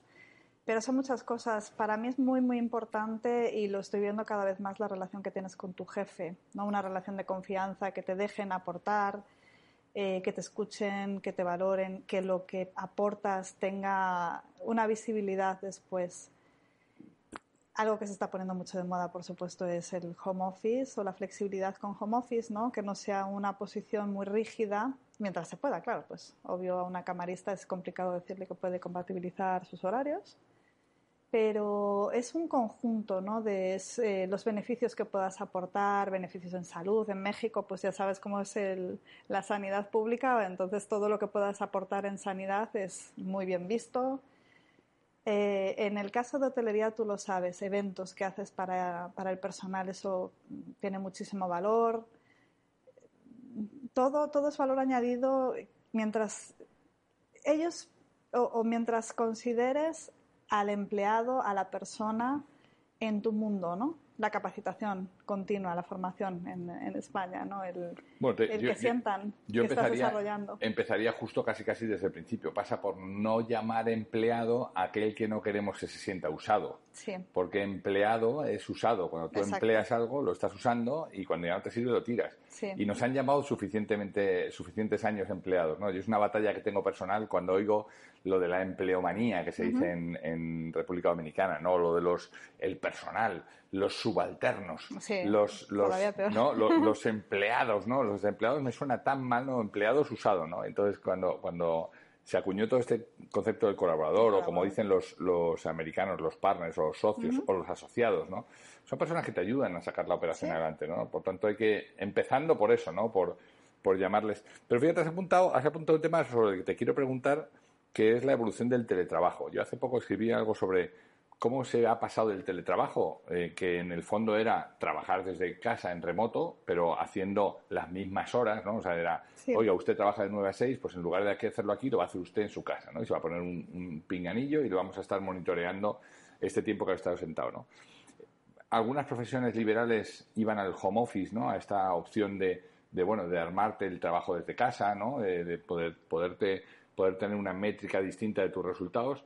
Y de ahí se va a pasar al smart working, ¿no? que es un concepto que a mí me gusta mucho, ¿no? porque ya eso, el smart working no exige que estés eh, de una hora a otra hora, ¿no? y yo creo que ese es el, el reto que tenemos. ¿Cómo se puede adaptar el smart working? ¿O, cómo ha venido la, pandemia a cambiar este tema del smart working? Por proyectos, me imagino, al final no. Pues mira, en mi caso es muy sencillo. O sea, yo, por ejemplo, un gran componente de mi, de mi posición como gerente operativo de capital humano es atracción de talento, tú sabes, en lo que quizás tengo más experiencia. O sea, realmente yo tengo posiciones que cubrir. Yo me puedo repartir el tiempo en filtrado de currículums, filtrado de candidatos, entrevista a candidatos, seguimiento. Eh, y lo que me daría más libertad que tener un horario, porque al final el candidato cuando se siente cómodo, cuando está haciendo el proceso de selección es fuera de su horario. Entonces, pues siempre he tenido que tener esa flexibilidad para captar al candidato, al colaborador ideal, ahora con más motivo, ¿no? Si es verdad que el tema del home office, en mi caso, en atracción de talento, yo, tú lo sabes, soy de las mayores defensoras de la entrevista en persona pues, como psicóloga tienes mucha más información, nos hemos tenido que adaptar y no se nos está dando mal, ¿no? Al candidato le damos mayor seguridad, eh, pues también hacemos, digamos, ganamos en rapidez, ¿no? Pues eh, consigues ver antes al candidato que si lo citas en algún lugar X, no tiene que ser la oficina. Eh, llegas, llegas a mucha más gente. para, para mucha gente que a lo mejor antes le suponía ir a la competencia a entrevistarse y eso hasta le, le, incomodaba, hoy lo puede hacer desde su casa sin correr ningún riesgo, digamos, moral. De que alguien le esté viendo, que le conozca, porque aparte este mundo es muy, muy pequeño, ¿no? La hotelería es muy pequeña.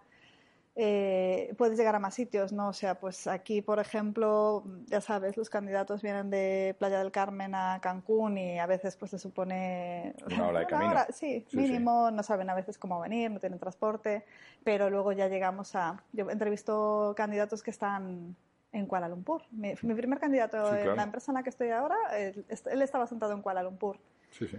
Entonces puedes llegar a cualquier tipo. Entonces, en ese sentido es muy compatible tecnología como Office, Smart Office o cualquier tipo de trabajo que sea más flexible que el, el modelo rígido que teníamos hasta hace año y medio. Bueno, yo creo que si el mundo cambia, eh, podemos hacer dos cosas. Una, maldecir todas las cosas que nos han quitado, todas las oportunidades y todo lo tal, o, o bien adaptarnos, a aquellas cosas que, que, que, nos, nos posibilitan hacer las cosas eh, hoy de una manera diferente y mejor, ¿no? Y tener mejores resultados. Y, y, se está volviendo todavía más compatible con la vida personal, ¿no? Pues a la vez que estás en casa puedes atender otras cosas que desde la oficina no. Entonces, si somos responsables, eh, tiene todos los beneficios del mundo.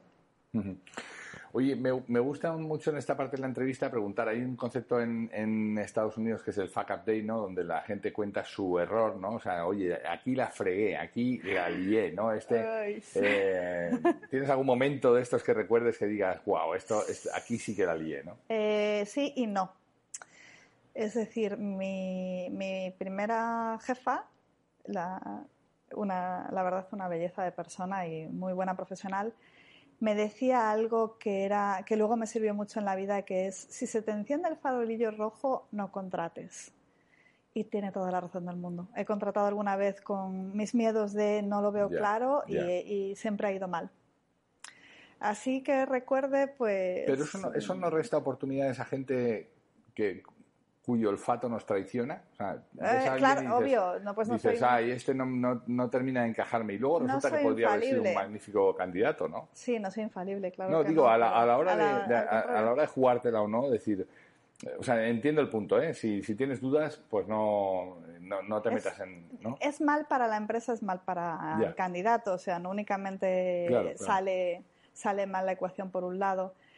Claro que puede pasar. Eh, seguramente he dejado muy buenos candidatos ahí con la oportunidad exacta para la empresa y para ellos, pero pues no es una ciencia exacta. en, el punto de vista de que intervienen personas, siempre nos vamos a equivocar.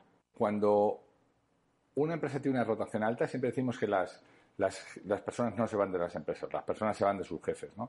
Cuando, cuando hay una rotación alta, eh, claro, hay, hay, algún, hay algún líder que no ha sabido hacer su trabajo, ¿no? Y de repente eh, hay, hay líderes que históricamente y permanentemente tienen rotaciones altas porque no saben retener el talento, sobre todo la, rotación alta no deseada. Eh, y yo siempre les digo, mirad, va a llegar un momento que las empresas digan, oiga, usted está detrayendo el dinero de los accionistas con tanta rotación alta, porque el, supone liquidar a la persona que se marcha, supone el pasar la curva de aprendizaje con el nuevo, el tiempo que tardas, la formación, todo el tiempo que le has invertido, todo el tiempo que has invertido y, el, y la formación que se lleva a la competencia, ¿no?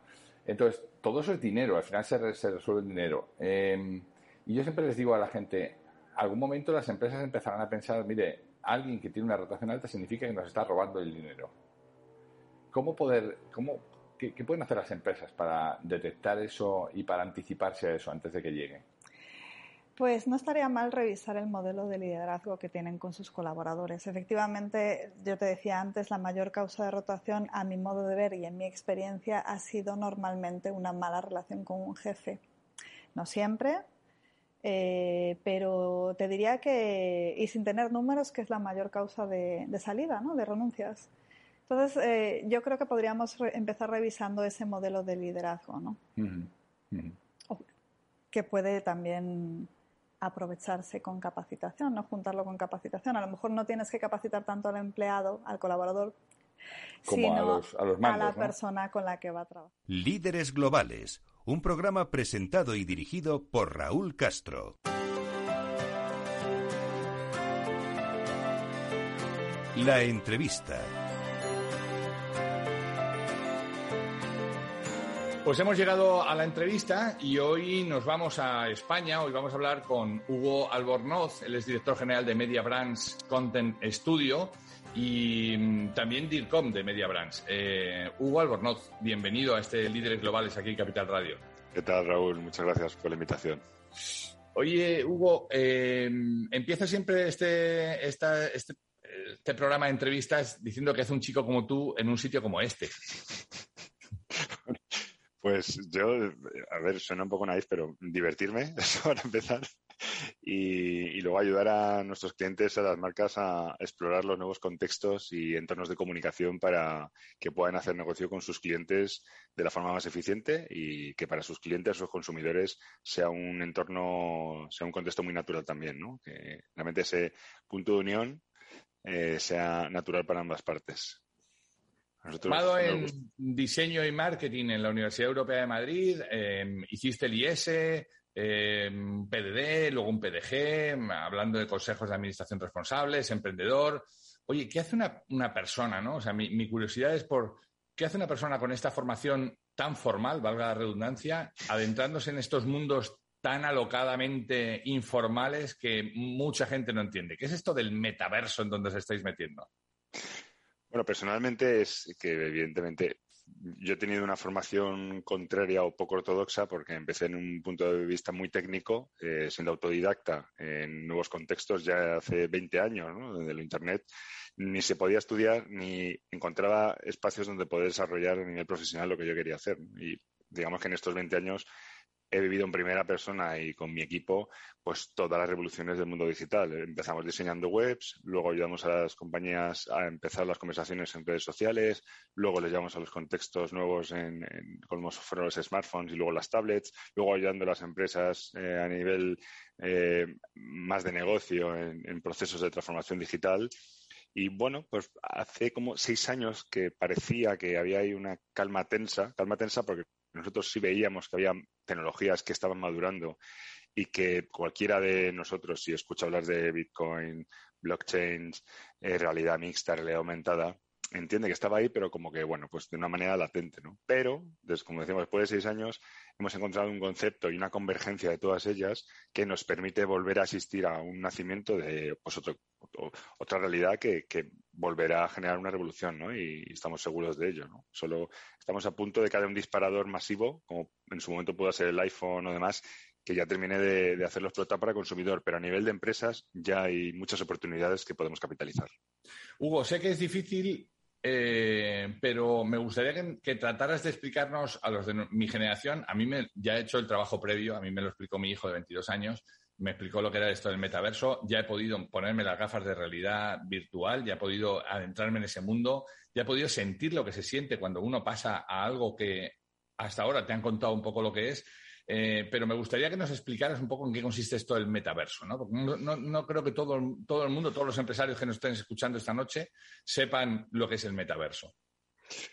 Bueno, a mí particularmente el metaverso me parece que es un gran concepto. ¿no? Más allá de que todavía sea un lugar, porque eh, en eso se, escudan los que intentan denostarlo. ¿no? A nosotros decir metaverso ahora mismo es como decir Internet, lo que pasa que nace de una forma prácticamente muy madura porque dentro de ese metaverso hay muchas realidades eh, para actuar. ¿no? Podemos decir que hay metaversos o, contextos digitales 100% virtuales que son una suerte de metaversos y seguramente los que tengan hijos los conocen, porque Fortnite aunque es un contexto muy cerrado, o, incluso eh, juego este, perdón, se me va la... Eh, Minecraft, por ejemplo. Pues podemos entender que es un metaverso 100% virtual, lo único que está centralizado porque es de una compañía que tiene sus reglas, que tiene una moneda propia, ¿no? Pero no deja de ser un metaverso virtual donde, oye, empieza teniendo un uso de entretenimiento y al final en pandemia ha demostrado que, por ejemplo, los chavales más jóvenes lo han utilizado incluso para comunicarse, ¿no? Donde nosotros utilizamos WhatsApp o cualquier tipo de canal de comunicación concreto, ellos lo utilizan para comunicarse. Muchas veces en ese concepto, esa metáfora de lo que es un metaverso, cuando le tenemos que explicar a alguien que, pues, llega de nuevas a, este concepto, digo, mira, en Fortnite, eh, cuando tu hijo te pide dinero eh, para ir al concierto de Ariana Grande que está sucediendo y, quiere vestirse de una manera concreta, su avatar, que son 12 euros y demás, porque si no, no puede ir al concierto, en ese momento han actuado tecnologías que están convergiendo. Pues, el, el sentimiento de activo de propiedad digital, que es lo que serían los NFTs ahora mismo, eh, ha habido un intercambio de una moneda que sea propia, pues una especie de, criptomoneda. Em, hay un metaverso, que es el, que el, contexto que es eh, donde se ha eh, lugar todo eso, que es el propio Fortnite, ¿no? Y hay ese avatar, que es la expresión digital de lo que sería pues esa, esa persona, ¿no? Con lo cual, entender que un metaverso virtual sería eso, pero de un modo descentralizado, donde no habría una empresa propietaria, sino que realmente gracias al blockchain estuviera pues eh, repartido entre todos los que formaran ese metaverso y que eso lo hace posible la criptomoneda, los NFTs, el blockchain y bueno, pues que realmente esa metáfora que nos ayuda a entenderlo para en un contexto de entretenimiento va a suceder, pero a todos los niveles, ¿no? A nivel empresarial también. Yo, a estas alturas le voy a pedir a nuestros oyentes que se calmen si no han entendido nada, porque eso es lo que me pasó a mí en primer lugar, eh, y, que, traten de bucear más, porque es un mundo apasionante, Hugo. El, hecho de que podamos imaginar que hay una realidad que está ocurriendo en este momento sin que nuestro mundo físico esté cambiando y, que en esa capa, en ese mundo de metaverso, se estén construyendo eh, negocios, se están construyendo nuevas formas de relacionarse entre personas, se están construyendo conversaciones distintas. Yo el otro día tuve la oportunidad de tomarme un café en, un café virtual con una persona de Wisconsin y estábamos sentados físicamente, yo veía su avatar, él veía el mío, nos estábamos comunicando en, tiempo real con voz, tomando un café, las manos se me veían, se veía la taza del café acercándome eh, a la boca y claro, uno piensa, wow, esto se parece más a Matrix que otra cosa, qué miedo, ¿no? Y sin embargo, lo que, lo que hay es todo un mundo de oportunidades para las grandes marcas de adentrarse en esto y eso es por donde vosotros les acompañáis, ¿no? Desde Media Brands. Sí, eh, evidentemente yo creo que los primeros casos de uso vendrán por el mundo B2B y ponías un ejemplo buenísimo porque incluso pues Teams de Microsoft el año que viene ya saca nuevas funcionalidades para enriquecer todo lo que es el teletrabajo. Eh, la pandemia al final lo que ha supuesto es que nos ha demostrado que eh, todo lo que hemos haciendo a nivel de eh, consumir contenido, aunque fuera de puro de, cinematográfico, de series o demás. El teletrabajo con Zoom, incansables horas de ocho horas, ¿no? Con una pantalla que al final quedaba circunscrita a nuestra pantalla de ordenador. la formación para los niños. Nos ha demostrado que le ha quitado casi el, el 70% de la interacción humana. Entonces, donde primero se está desarrollando todo esto es un entorno muy profesional, el teletrabajo. ¿Cómo cambia realmente el poder tener esas, reuniones virtuales donde de alguna manera puedas reproducir de manera holográfica o de una manera más mm, cercana cómo es esa tercera dimensión. Pues está claro que la pantalla ya no es suficiente y para realmente tener eh, comunicaciones exitosas está demostrando que vamos a tener que utilizar otro hardware o otro tipo de, tecnología, ¿no? El consumidor, ¿dónde explotará para que el consumidor lo abrace y sea masivo, como pasó en su momento con el smartphone? Pues en el momento que el, hardware, que a todas luces parece que será otra vez Apple quien saque realmente unas gafas que sean ligeras de llevar y que realmente interpreten nuestro mundo a través de unas eh, gafas que sean ligeras, que sean de moda, que no nos eh, cueste ningún problema eh, vestir, para que realmente interprete esa realidad con esa capa digital. ¿no? también cuando, cuando preguntamos, oye, ¿te ves con unas gafas llevándolas para, para entrar en metaversos? En un país como España, donde tenemos prácticamente seis meses de sol intenso y estamos acostumbrados a llevar gafas de sol, sabemos que si Apple saca unas gafas, serán unas gafas fáciles de llevar, como ha demostrado cada vez que se ha metido en cualquier contexto. ¿no? Entonces, eso explotará y ya veremos cuáles son los casos de uso que haga ¿no? que el consumidor lo abrace. Pero lo importante es poder ayudar a las marcas y a las empresas a que estén preparadas para que cuando eso ocurra puedan generar sus mejores negocios y relaciones con sus consumidores. Bueno, hoy, hoy, hoy está disponible por 300 dólares un, un, Oculus, que es una especie de, para que nuestros oyentes lo interpreten, una especie como de ladrillo em, de corcho, ¿no? Em, ya bastante ligero, pero que tiene hasta cámaras donde tú puedes estar interpretando lo que estás viendo delante. Eso eh, como tú bien dices, es el equivalente al, pues no sé, al teléfono, el primer teléfono ladrillo, aquel que llevábamos, ¿no? Eh, todo eso se ha pasado hoy a un dispositivo enano que llevamos todos en el bolsillo, incluso que no hace falta ni siquiera llevar en el bolsillo porque te lo pones en el oído. Eso es lo que se trasladará a unas gafas que te permitan ver una realidad ver tu si lo desconectas, ver tu realidad de lo que estás viendo en la calle, o sea, que nadie piense que vamos a ir por la calle andando y nos vamos a dar un golpetazo, pero que si lo conectas, de repente te mete en un mundo en el que es tan inmersivo que te da hasta vértigo. O sea, es una cosa apasionante, la verdad. Así es, y bueno, cualquiera que pruebe ya los últimos modelos de Oculus o, de estos dispositivos, nadie va a dudar que va a pasar horas, ¿no? Y que realmente la experiencia cambia, cambia de manera brutal. Y, sobre todo, eh, hablamos de 100% virtual, pero cuando se prueban gafas, que yo además el lunes ya estuve viendo unas de última tecnología, que son completamente transparentes y ves cómo se interpreta a nivel de trabajo el escritorio extendido, donde puedes ponerte tres pantallas de todo tipo, las pantallas te van siguiendo y tú puedes estar eh, realmente eh, trabajando en esa, en esa multiplataforma, ahí te das cuenta que no, no, no es el Second Life de hace años, ni es algo que no permita, sino que ya la tecnología ya está preparada, ¿no? Empieza a estar preparada de manera real. Exacto. Hugo, me tienes que dar un minuto y volvemos, volvemos enseguida para continuar hablando de estas cosas.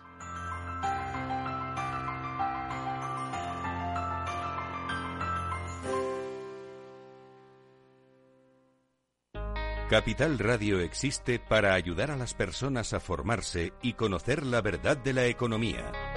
Los valores que Capital Radio defiende son la verdad, la libertad y la responsabilidad. Capital Radio es una empresa independiente que no se identifica con ideologías políticas.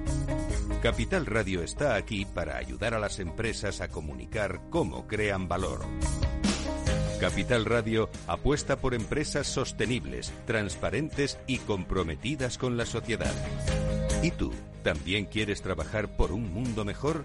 Aquí tienes tu sintonía. Capital Radio, con la gente que aporta y no se aparta.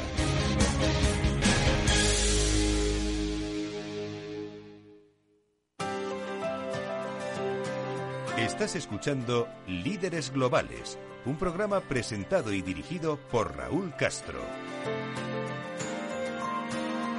Estamos de vuelta con Hugo Albornoz, él es director general de Media Brands, Content Studio y, también DIRCOM de la compañía y estamos hablando de, este mundo del metaverso, ¿no? de esta realidad en la que muchas marcas están necesitando, ya no es, no es solo una buena opción, es están necesitando posicionarse en primer lugar, llegar primeros, pasar esta curva de aprendizaje que todo el mundo va a tener que pasar más tarde, más temprano y hacerlos los primeros te da una, te da una notoriedad que, yo creo que es lo que están buscando hoy las, marcas. Estamos hablando un poco de la experiencia para, situar a nuestros oyentes, eh, pero tengo un caso, por ejemplo, y te quería preguntar qué otro tipo de negocios se pueden adherir. Pero yo tengo un caso, nosotros vamos aquí a, a un sitio que se llama Top Golf en Estados Unidos, donde se juega, es una especie de bolera donde juegas al golf, ¿no? Bueno, pues Top Golf ya tiene su primer espacio en el metaverso, en el metaverso de Oculus, y de repente tú, tú accedes con tu mano, pulsas el botoncito del, del, eh, Top Golf y te metes en esta en este espacio, ¿no? Y,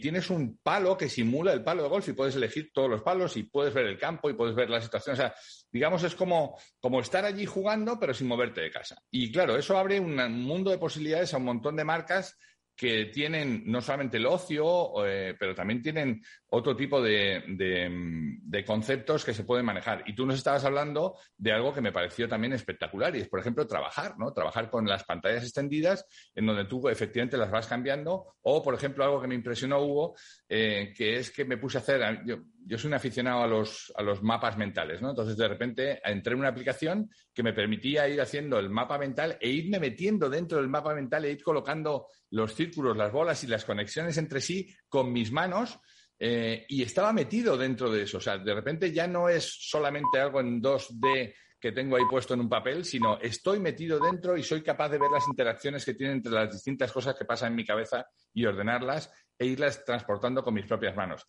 La magia se me queda corto para describir esto, Hugo.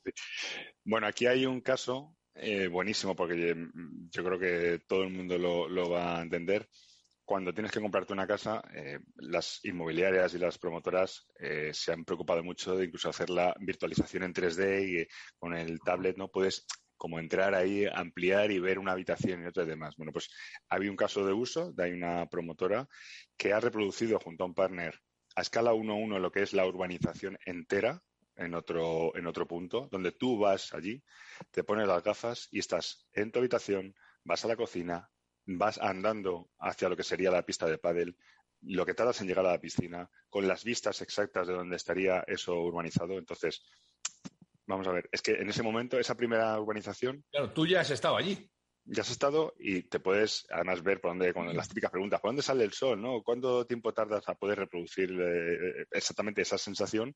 Entonces, claro, gana enteros ante cualquier otra competencia que quiera vender una urbanización. Ya no te digo sobre plano, pues por supuesto, ¿no? Pero no, no, y, la, posibilidad, estoy pensando, Hugo, de, de poderte encontrar con otro posible comprador y, que sea tu vecino de al lado y decir, oye, coño, no, yo vengo desde Albacete. Bueno, buenísimo, pues mira, me encantan las navajas de Albacete.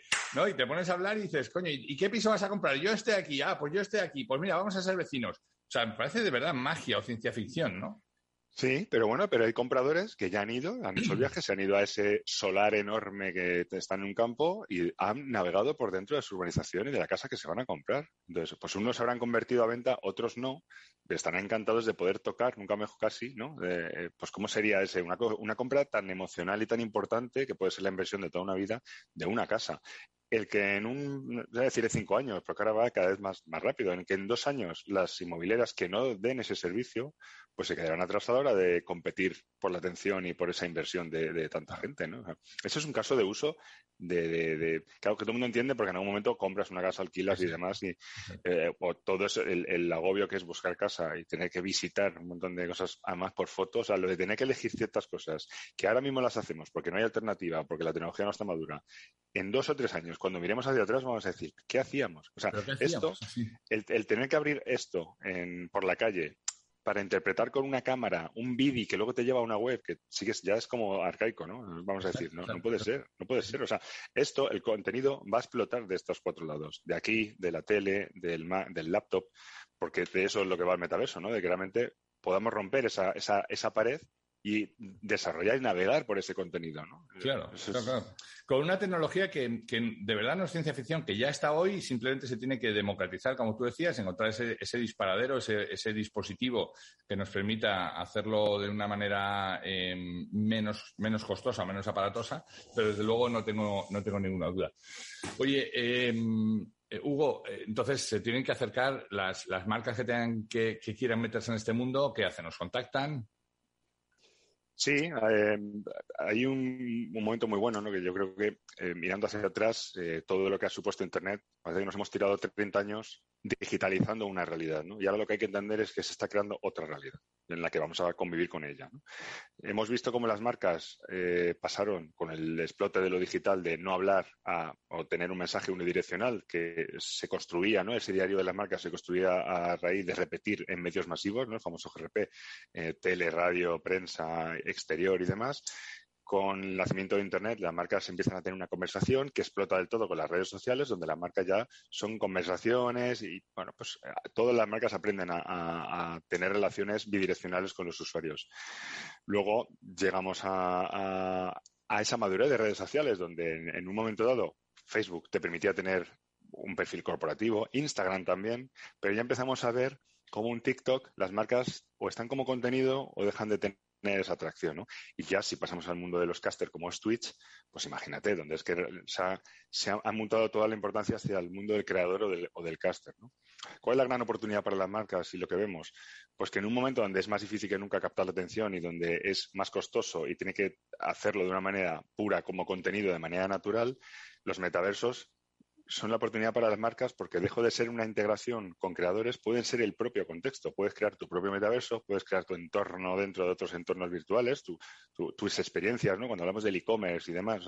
cuando empezó Facebook, recuerdo que había muchas marcas que no entraban porque decían, pero yo para qué voy a estar ahí si no voy a poder vender. Luego maduró Facebook, pasaron unos años y ya todas las marcas aprendieron a hacer negocio.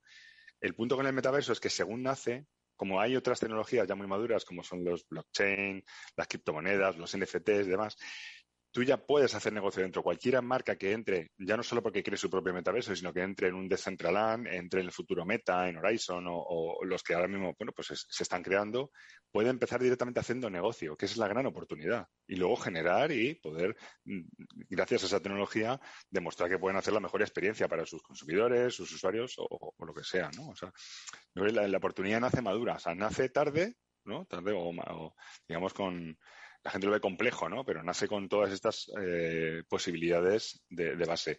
Entender ese contexto es nuestra responsabilidad como agencia de medios que entiende muy bien los puntos de contacto gracias al, conocimiento que tenemos de todas las planificaciones y de la cantidad de inversión que hacemos para nuestros clientes y de tener una inteligencia a la hora de eh, planificar, entendiendo cómo están segmentadas las audiencias, los puntos de contacto, la fragmentación de canales y cómo se eh, relaciona al consumidor con los medios, es lo que nos hace poder guiar a nuestros clientes y a futuros clientes a cómo entender esos nuevos contextos y hacer más eficiente su comunicación conectando con sus audiencias o con las audiencias que estaban abandonando un tipo de medios y están entrando en, esto, en estos otros contextos, ¿no? Cuando decimos la fragmentación de canales y un chaval que está consumiendo ahora pues un rato entra en Roblox, otro en Fortnite, otro en, iba a decir YouTube, pero casi, que realmente gasta minutos de una manera tan atomizada o tienes una agencia como nosotros y las que existimos que, que, podemos encontrar en, estos momentos a todas esas audiencias y contarlo con tus marcas, ¿no?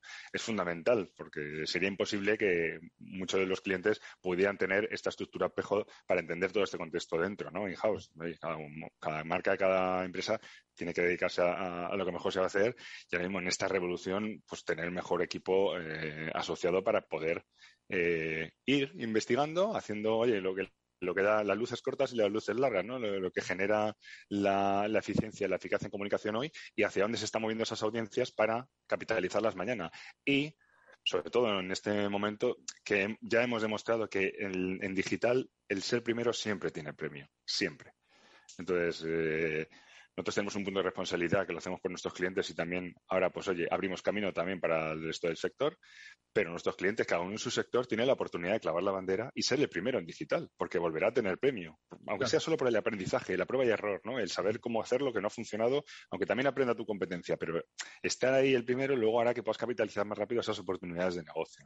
Al final yo siempre he dicho que la, tecnología eh, eh, como todos los cambios, son trenes que pasan y tú puedes decir, si te subes el primero y llevas la máquina y, estás donde, donde, la gente está llevando la máquina, o te pones o, esperas a que todo el mundo se suba y después te subes en el vagón de cola y entonces intentas empezar a escalar espacios desde dentro, lo cual es relativamente difícil porque ya hay otros que están llevando el, el ritmo, ¿no?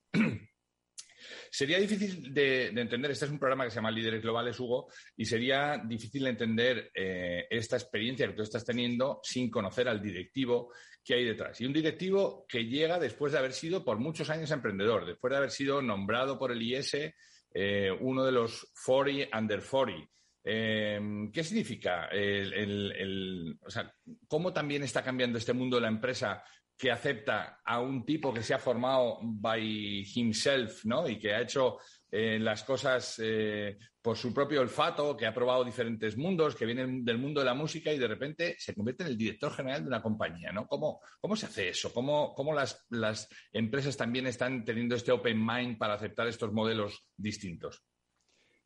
Bueno, creo que y después de la pandemia más todavía, ahora las grandes compañías sí están permeables a, mezclar eh, otro tipo de mindset, ¿no? Y pues salir y escapar de la endogamia, no lo digo por la mía, porque ha demostrado tener un vigor y una velocidad a la hora de adaptarse a los cambios enorme en la que estoy ahora. A mí particularmente me sedujeron por el proyecto, igual que ellos me eligieron a mí, yo les elegí a ellos. Eh, tiene que haber ese match. Cosa, perdona, cosa que ha cambiado también en estos últimos años. ¿eh? Ya, el proceso de selección no es de la empresa a la persona, no, no, esa, tiene, va en las dos direcciones, ¿no?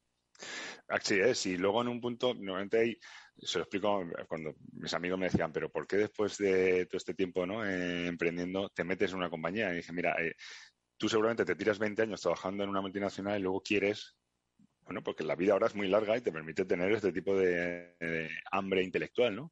Y te gustaría ver lo que es montar una compañía por ti mismo. Bueno, pues yo he hecho el camino contrario. También porque me he dado cuenta, y lo estoy constatando con el lanzamiento de Metabrands, es que habiendo ayudado a compañías y habiendo lanzado y, te voy a decir, evangelizando y habiéndome llevado mil portazos, cuando en su momento teníamos que convencer a las compañías de hacer webs, luego de abrir las redes sociales, luego de hacer aplicaciones en smartphone, luego de ir a los tablets, luego de la transformación digital. O sea, tantas veces hemos estado ahí y evidentemente no hemos tenido una capacidad de escala y esa intuición, oye, pues nos ha guiado muy bien. Ahora, y habiendo lanzado Metabrands, vemos cómo, oye, con infraestructura, con medios, como lo que es estar dentro de una gran multinacional, uno de los cinco grupos de comunicación líderes del mundo, ¿no? Por escala, por los clientazos que tenemos, que evidentemente para mí, de luego, es como Wonderland, te lo digo, el, poder tener esta capacidad de amplificación y de ayudar mucho más rápido a muchas más compañías y, y, ver cómo, qué es lo que produce tu aportación de valor. Entonces, eso a nivel intelectual no tiene competencia. Y es algo que, evidentemente, ahora que tenemos la visión internacional y poder compartir con otras regiones, otros países, en qué grado de maduración pueden estar los metaversos y eh, de unos aprendemos nosotros y nosotros apoyamos con, nuestra propuesta de valor, eh, pues ya he constatado algo que a lo mejor, pues como una pyme, yo hubiera eh, avanzado, porque no tenía otro, sin poder testar, ¿no? Como estaban otros mercados, de una manera tan, tan realista y tan solvente. Y aquí la capacidad de inteligencia, los medios, los análisis, el, el uso del dato, ¿no? Las métricas, o sea, todo es algo que puede lanzar una propuesta de valor muchísimo más madura de manera mucho más acertada, ¿no? En mi caso ha sido por proyecto, creo que por ambas partes. Evidentemente, eh, cuando involucras o introduces eh, emprendedores, creo que también le quieres meter una velocidad ¿no? a, la compañía, cosa que aquí me he encontrado. Me ha sorprendido para bien que no había mucha diferencia la velocidad que teníamos nosotros a, a lo que ahora trabajamos en conjunto. Que hay intraemprendedores. El primer intraemprendedor es nuestro consejero delegado, que es, digo, no, a veces no hace falta jugarse la casa para crear nuevas realidades, eh, liderar un sector y ser valiente y arriesgado a la hora de, generar nuevas propuestas. Y eso ha hecho que la unión sea muy natural y que ahora mismo pues esta mezcla de mindset, de perfiles y, que, se ha creado aquí, eh, pues de lugar a que podamos crear metabrands y lo que venga, ¿no? para ayudar a nuestras marcas. Hugo, lo dices muy fácil, eh, pero para mí el principal problema que tienen las empresas en este momento es no entender esta esta nueva realidad también, ¿no? De, mezclar diferentes perfiles. De hecho, eh, una de mis batallas con los directivos es olvidarse de la palabra retención del talento, porque no se puede retener a nadie en contra de su voluntad, ¿no? No, no, por mucho que tú pongas los famosos bonos y no sé cuántos, hoy, hoy el mundo de los Estados Unidos está inflacionando eh, a la hora de fichar a alguien porque le tienes que pagar el signing bonus que es el dinero que le tendrías que haber pagado, que le iba a pagar su compañía al que renuncia para venirse a la tuya, y entonces ya empiezas con una deuda con, la persona eh, tremenda. Al final, todos esos tipos de, del pasado son perversos, no sirven y no vale retener el talento. Hay que enamorarles para generar este loyalty, ¿no? Esta, esta, esta lealtad dentro de la compañía. ¿Cómo se hace eso, Hugo? ¿Qué es lo que crees que más motiva a un intraemprendedor? Bueno, yo siento que estoy haciendo lo mismo que haría jugándome en mi casa, pero con, compañeros de viaje y con una inteligencia que antes no tenía. Entonces, o sientes eso de manera real, o sea, y también quien te acoge mm, puede aportarte eso, o yo creo que cualquier emprendedor no se sentiría a gusto, ¿no? O sea, yo creo, en, no silos, o sea, no, aquí no se viven guerras corporativas, no existe ese, ese ruido más que, oye, el, propio negocio, el fomentar el talento del equipo, hacer crecer eh, nuestro equipo esos mantras que si tú cuidas al equipo, eh, tu equipo cuidará de los clientes, aquí es una realidad. O sea, no hay nada como políticas de recursos humanos que son eh, desde el hacer y no desde el decir. O sea que eh, yo creo que no hay, si no es con verdad y con una cultura corporativa real, donde desde el primero, ¿no? del, del comité de dirección hacia abajo no sea una realidad, no funciona. Y yo creo que esa, es la clave del éxito. ¿no? Claro, pero fíjate que, eso se acerca mucho a mi forma de pensar. Yo te comentaba antes de que empezáramos a, grabar esta entrevista, te comentaba que mm, yo soy un millennial, lo que pasa es que estoy en un cuerpo equivocado, pero yo tengo mucho este, este mindset eh, de, de millennial, también proveniente del deporte, ¿no? Para aprender tienes que equivocarte y las empresas tradicionales no permiten el error. ¿Cómo se gestiona ¿no? este crecimiento a base de ensayo y error, a base de pruebo por aquí y, no solamente pienso que me he equivocado, sino pienso en el aprendizaje que me ha dejado, ¿no? en, lugar de en el error? Bueno, es que el error es parte del aprendizaje, como bien dices. Entonces, mm, aquí hay que. En la empresa te equivocas, mano, en la empresa tradicional te equivocas y te dicen, mira, warning, bandera amarilla, la siguiente, que sepas que tu puesto de trabajo peligra, ¿no? Y tú dices, bueno, pero entonces, entonces no me la juego, ¿no? Y claro, en eso, en eso hemos crecido muchos de nosotros.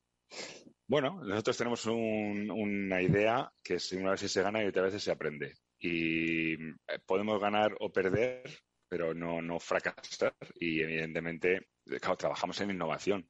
Es que, de hecho, cambiamos el prueba y error para nosotros no existe, es prueba y acierto, ¿no? Porque tienes que ir creando procesos, una metodología de repetición. Cuando repites muchas veces algo, pasas a una iteración, hay algo que salta, ¿no? Y, de esa iteración es donde se produce la innovación. O sea, mm, evidentemente hay que tener un, ojo puesto en, lo que es la caja hoy, pero si te dedicas a innovación, con una responsabilidad de hacia dónde va el futuro y con, entendiendo muy bien que yo creo que de eso hemos encontrado un oficio de cuál es el tiempo de maduración y de la curva de adopción de la tecnología, en este caso, para lanzar propuestas al mercado que en ventanas de dos años se conviertan de manera masiva y realmente puedas capitalizar todo ese, capturar ese valor que, se ha ayudado a crear. estamos, estamos impulsando el metaverso, estamos impulsando cómo las marcas tienen que conectar con sus audiencias y sus consumidores en el metaverso. Evidentemente, hay un objetivo empresarial. todo este ruido, toda esta voluntad de ir hacia adelante y de innovar tiene un sentido empresarial y que evidentemente hay que, hay que, hay que perseguir, ¿no? Pero en ese contexto el, error no se considera un error, se considera parte del aprendizaje y parte del entrenamiento para llegar a, ese, a esas luces largas, ¿no? Que es lo que nos guía. Fíjate que a, estas alturas de la entrevista, Hugo, siempre suelo hacer dos preguntas. Uno, ¿qué estás aprendiendo en este momento? Y dos, ¿cuál ha sido tu mayor error? Pero a ti no te lo puedo hacer porque nos las estás contando ya. Por tanto, déjame que te pregunte otra. Eh, ¿Cuál es el, eh, digamos, aquello que volverías a repetir si volvieras otra vez a empezar tu carrera profesional? Aquello que dirías, esto lo volvería a repetir sin ninguna duda. Pues volvería a abrir una agencia. sí. Em, porque mm, realmente estamos asistiendo al nacimiento de otra vez Internet, pero capitalizando todo lo que sabemos. Creo que es la gran, la gran oportunidad. En el momento del primer Internet, un poco íbamos hacia adelante. Sí, que fue muy divertido. Y ahora estamos. Por eso me sorprende, ¿eh? también hay mucha gente que, bien, sabiendo, y pues, todo lo que ha, experimentado con el nacimiento de tantas tecnologías y maduración después, como que ahora ya le da pereza, ¿no? Y es como, no, no, ahora es cuando viene el momento, o sea, porque cuántas veces ha visto, uy, si hubiera visto venir lo del e-commerce, ¿no? Se podía haber abierto tal, uy, si hubiera visto venir lo de la red social, pues yo hubiera hecho tal pues está viniendo. Este es el momento. Es que, ya está aquí, con todo lo que sabes, con lo que significaba, ¿no? Hacer negocio de eso pues eh, eso es, volvería a hacer eso una y mil veces, aunque es verdad que da igual la tecnología que venga, siempre te encuentras, una, encuentras miradas escépticas, ¿no? Que da igual, aunque lo hayas hecho ocho veces y como emprendedor lo sabrás bien, siempre hay un punto de mirada de esta vez no va a acertar. pues, me, has sacado una sonrisa y me has hecho recordar a una conversación que yo tuve hace 25 años con un compañero eh, de, de, banca, de la banca tradicional de toda la vida, que me decía, pero esto de Internet, ¿para qué va a servir? Y, claro, yo me sorprendí a mí mismo eh, explicándole que podías entrar en la NASA, que era lo único que yo había oído que se podía hacer cuando entrabas en Internet. Y me decía, ¿y para qué quieres entrar en la NASA? Y yo tampoco tenía la respuesta. O sea, es verdad que entrábamos todos a ciegas, pero hoy estamos en un escenario completamente distinto. Todos da igual la generación, hasta los señores de 80 años saben lo que es Internet, lo manejan, se, han, podido disfrutar de las ventajas que tiene la comunicación y, cómo ha cambiado. Por tanto, hoy ya no es una excusa para mirar para otro lado y decir, bueno, a ver, esto, vamos a dejar, vamos a dejar un poco de tiempo a ver si otros se estrellan antes. No, no, hermano, o estás o no estás, ¿no? Claro. O bueno, cuando habla de metaverso, bueno, bueno, pero Second Life, eh, eso ya salió y no funcionó. pues nada. Pues nada. pues, ya, está, pues, pues no, avanzamos. Exacto, exacto. Oye, Hugo, eh, estamos acabando, no te quiero robar más tiempo. Me gustaría eh, acabar esta, esta entrevista con, con otro de los clásicos. Y, ahora que estamos ahí a final de año, otro de los clásicos, que es ¿qué quiere ser Hugo Albornoz de mayor? Pues mira, hace poco em, yo creo que lo hablaba con, alguien de mi familia que lo que yo quería ser de mayor es lo que soy. Así que. Ya lo soy. yo sí. Yo soy un privilegiado. me, que, gracias, ¿eh? Que, sepas que vas a ser más mayor, ¿eh? porque la, juventud es la única enfermedad que se pasa con el tiempo. Así que llegará un momento en que seas. O sea, que un tipo que está hoy tan en la ola, tan en la vanguardia, entendiendo todos los cambios, todos los procesos, ¿no? ¿Qué, qué, ¿qué sigue? ¿Qué va, a, va a haber dentro de 30, 40 años? ¿no? O sea, ¿en dónde, en dónde te ves? ¿Te ves eh, siguiendo surfeando la ola o te ves diciendo, mira, lo de la ola esto es muy cansado, yo voy a remolque? Bueno, he de decirte que la única vez en donde no me he sentido que estaba ahí es eh, cuando hubo como esa especie de pausa eh, tecnológica. Lo llevo dentro, no, no puedo evitarlo. O sea, al fin y al cabo llevamos seis años sin que esto evolucione. Seis años. Que sí, me cámara mejor, no, pero como que no, no veía otro momento de oportunidad así. No es que sea que esté cautivo de que si no pasa algo eh, de que cambie el mundo a nivel tecnológico no me sienta realizado, pero es verdad que he generado un oficio ya y me siento cómodo mirando dos años por delante. Entonces, ese es mi, soy un artesano de, de entender y cómo ayudar a eh, explorar ese nuevo mundo, igual que antes iban los, esos que escogían un barco, que esos sí que eran héroes, ¿no? Y, atravesaban, ni siquiera sabía lo que atravesaban para llegar y luego volver con lo que habían encontrado y, ofrecérselo al resto del mundo. Pues a, mí me gusta ese, me gusta esa, ese viaje, me, gustaría no dejar de hacerlo, porque creo que además no va, no va a parar. Entonces, eh, eso es lo que quiero ser de mayor, seguir haciendo lo que quiero, porque a nivel intelectual es lo que más me, a mí lo que más me alimenta. Hugo Albornoz, director general de Media Brands, impulsor del, concepto Meta Brands. Eh, Hugo, ha sido un placer tener esta charla tan inspiradora. Eh, te agradezco mucho el tiempo que nos has dedicado y ya sabes que Líderes Globales es tu casa. Eh. Te mando un abrazo. Gracias a vosotros, Raúl. Gracias por la invitación.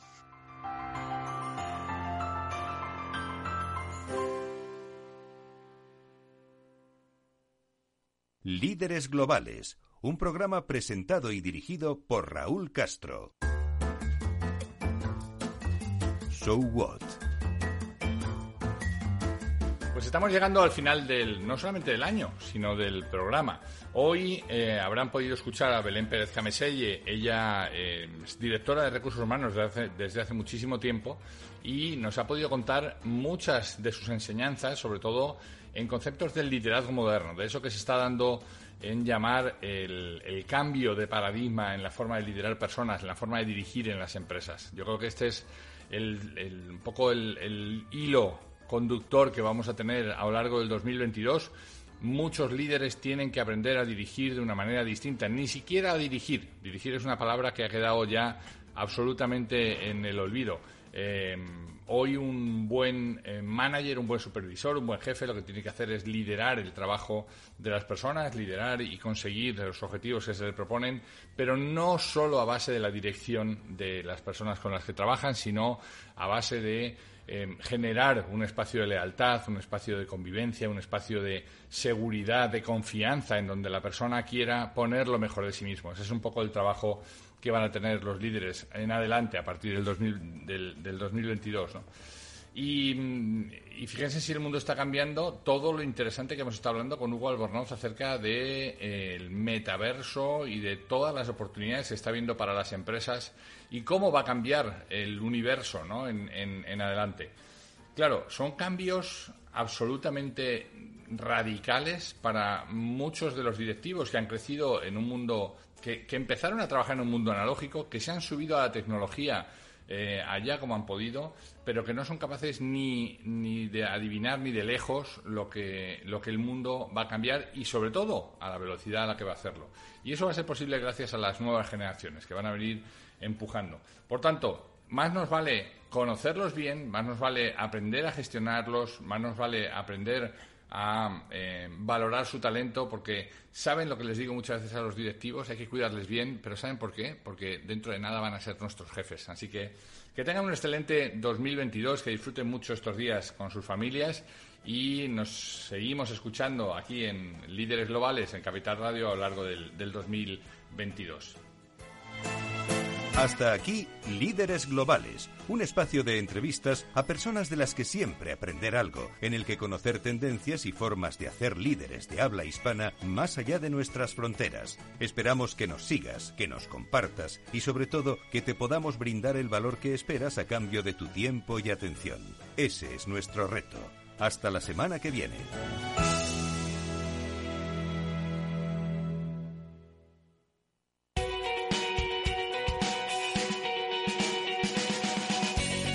Capital Radio. Música y mercados.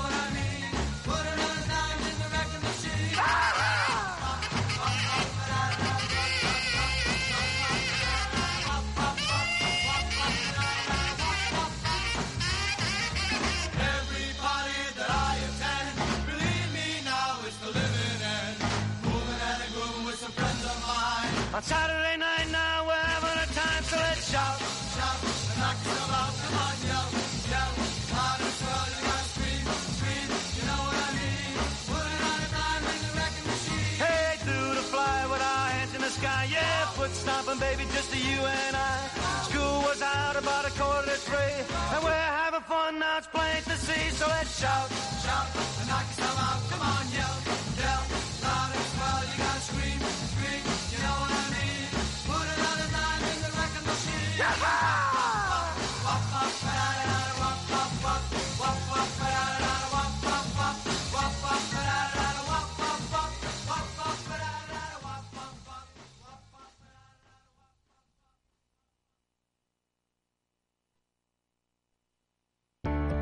Personas inquietas, Capital Radio.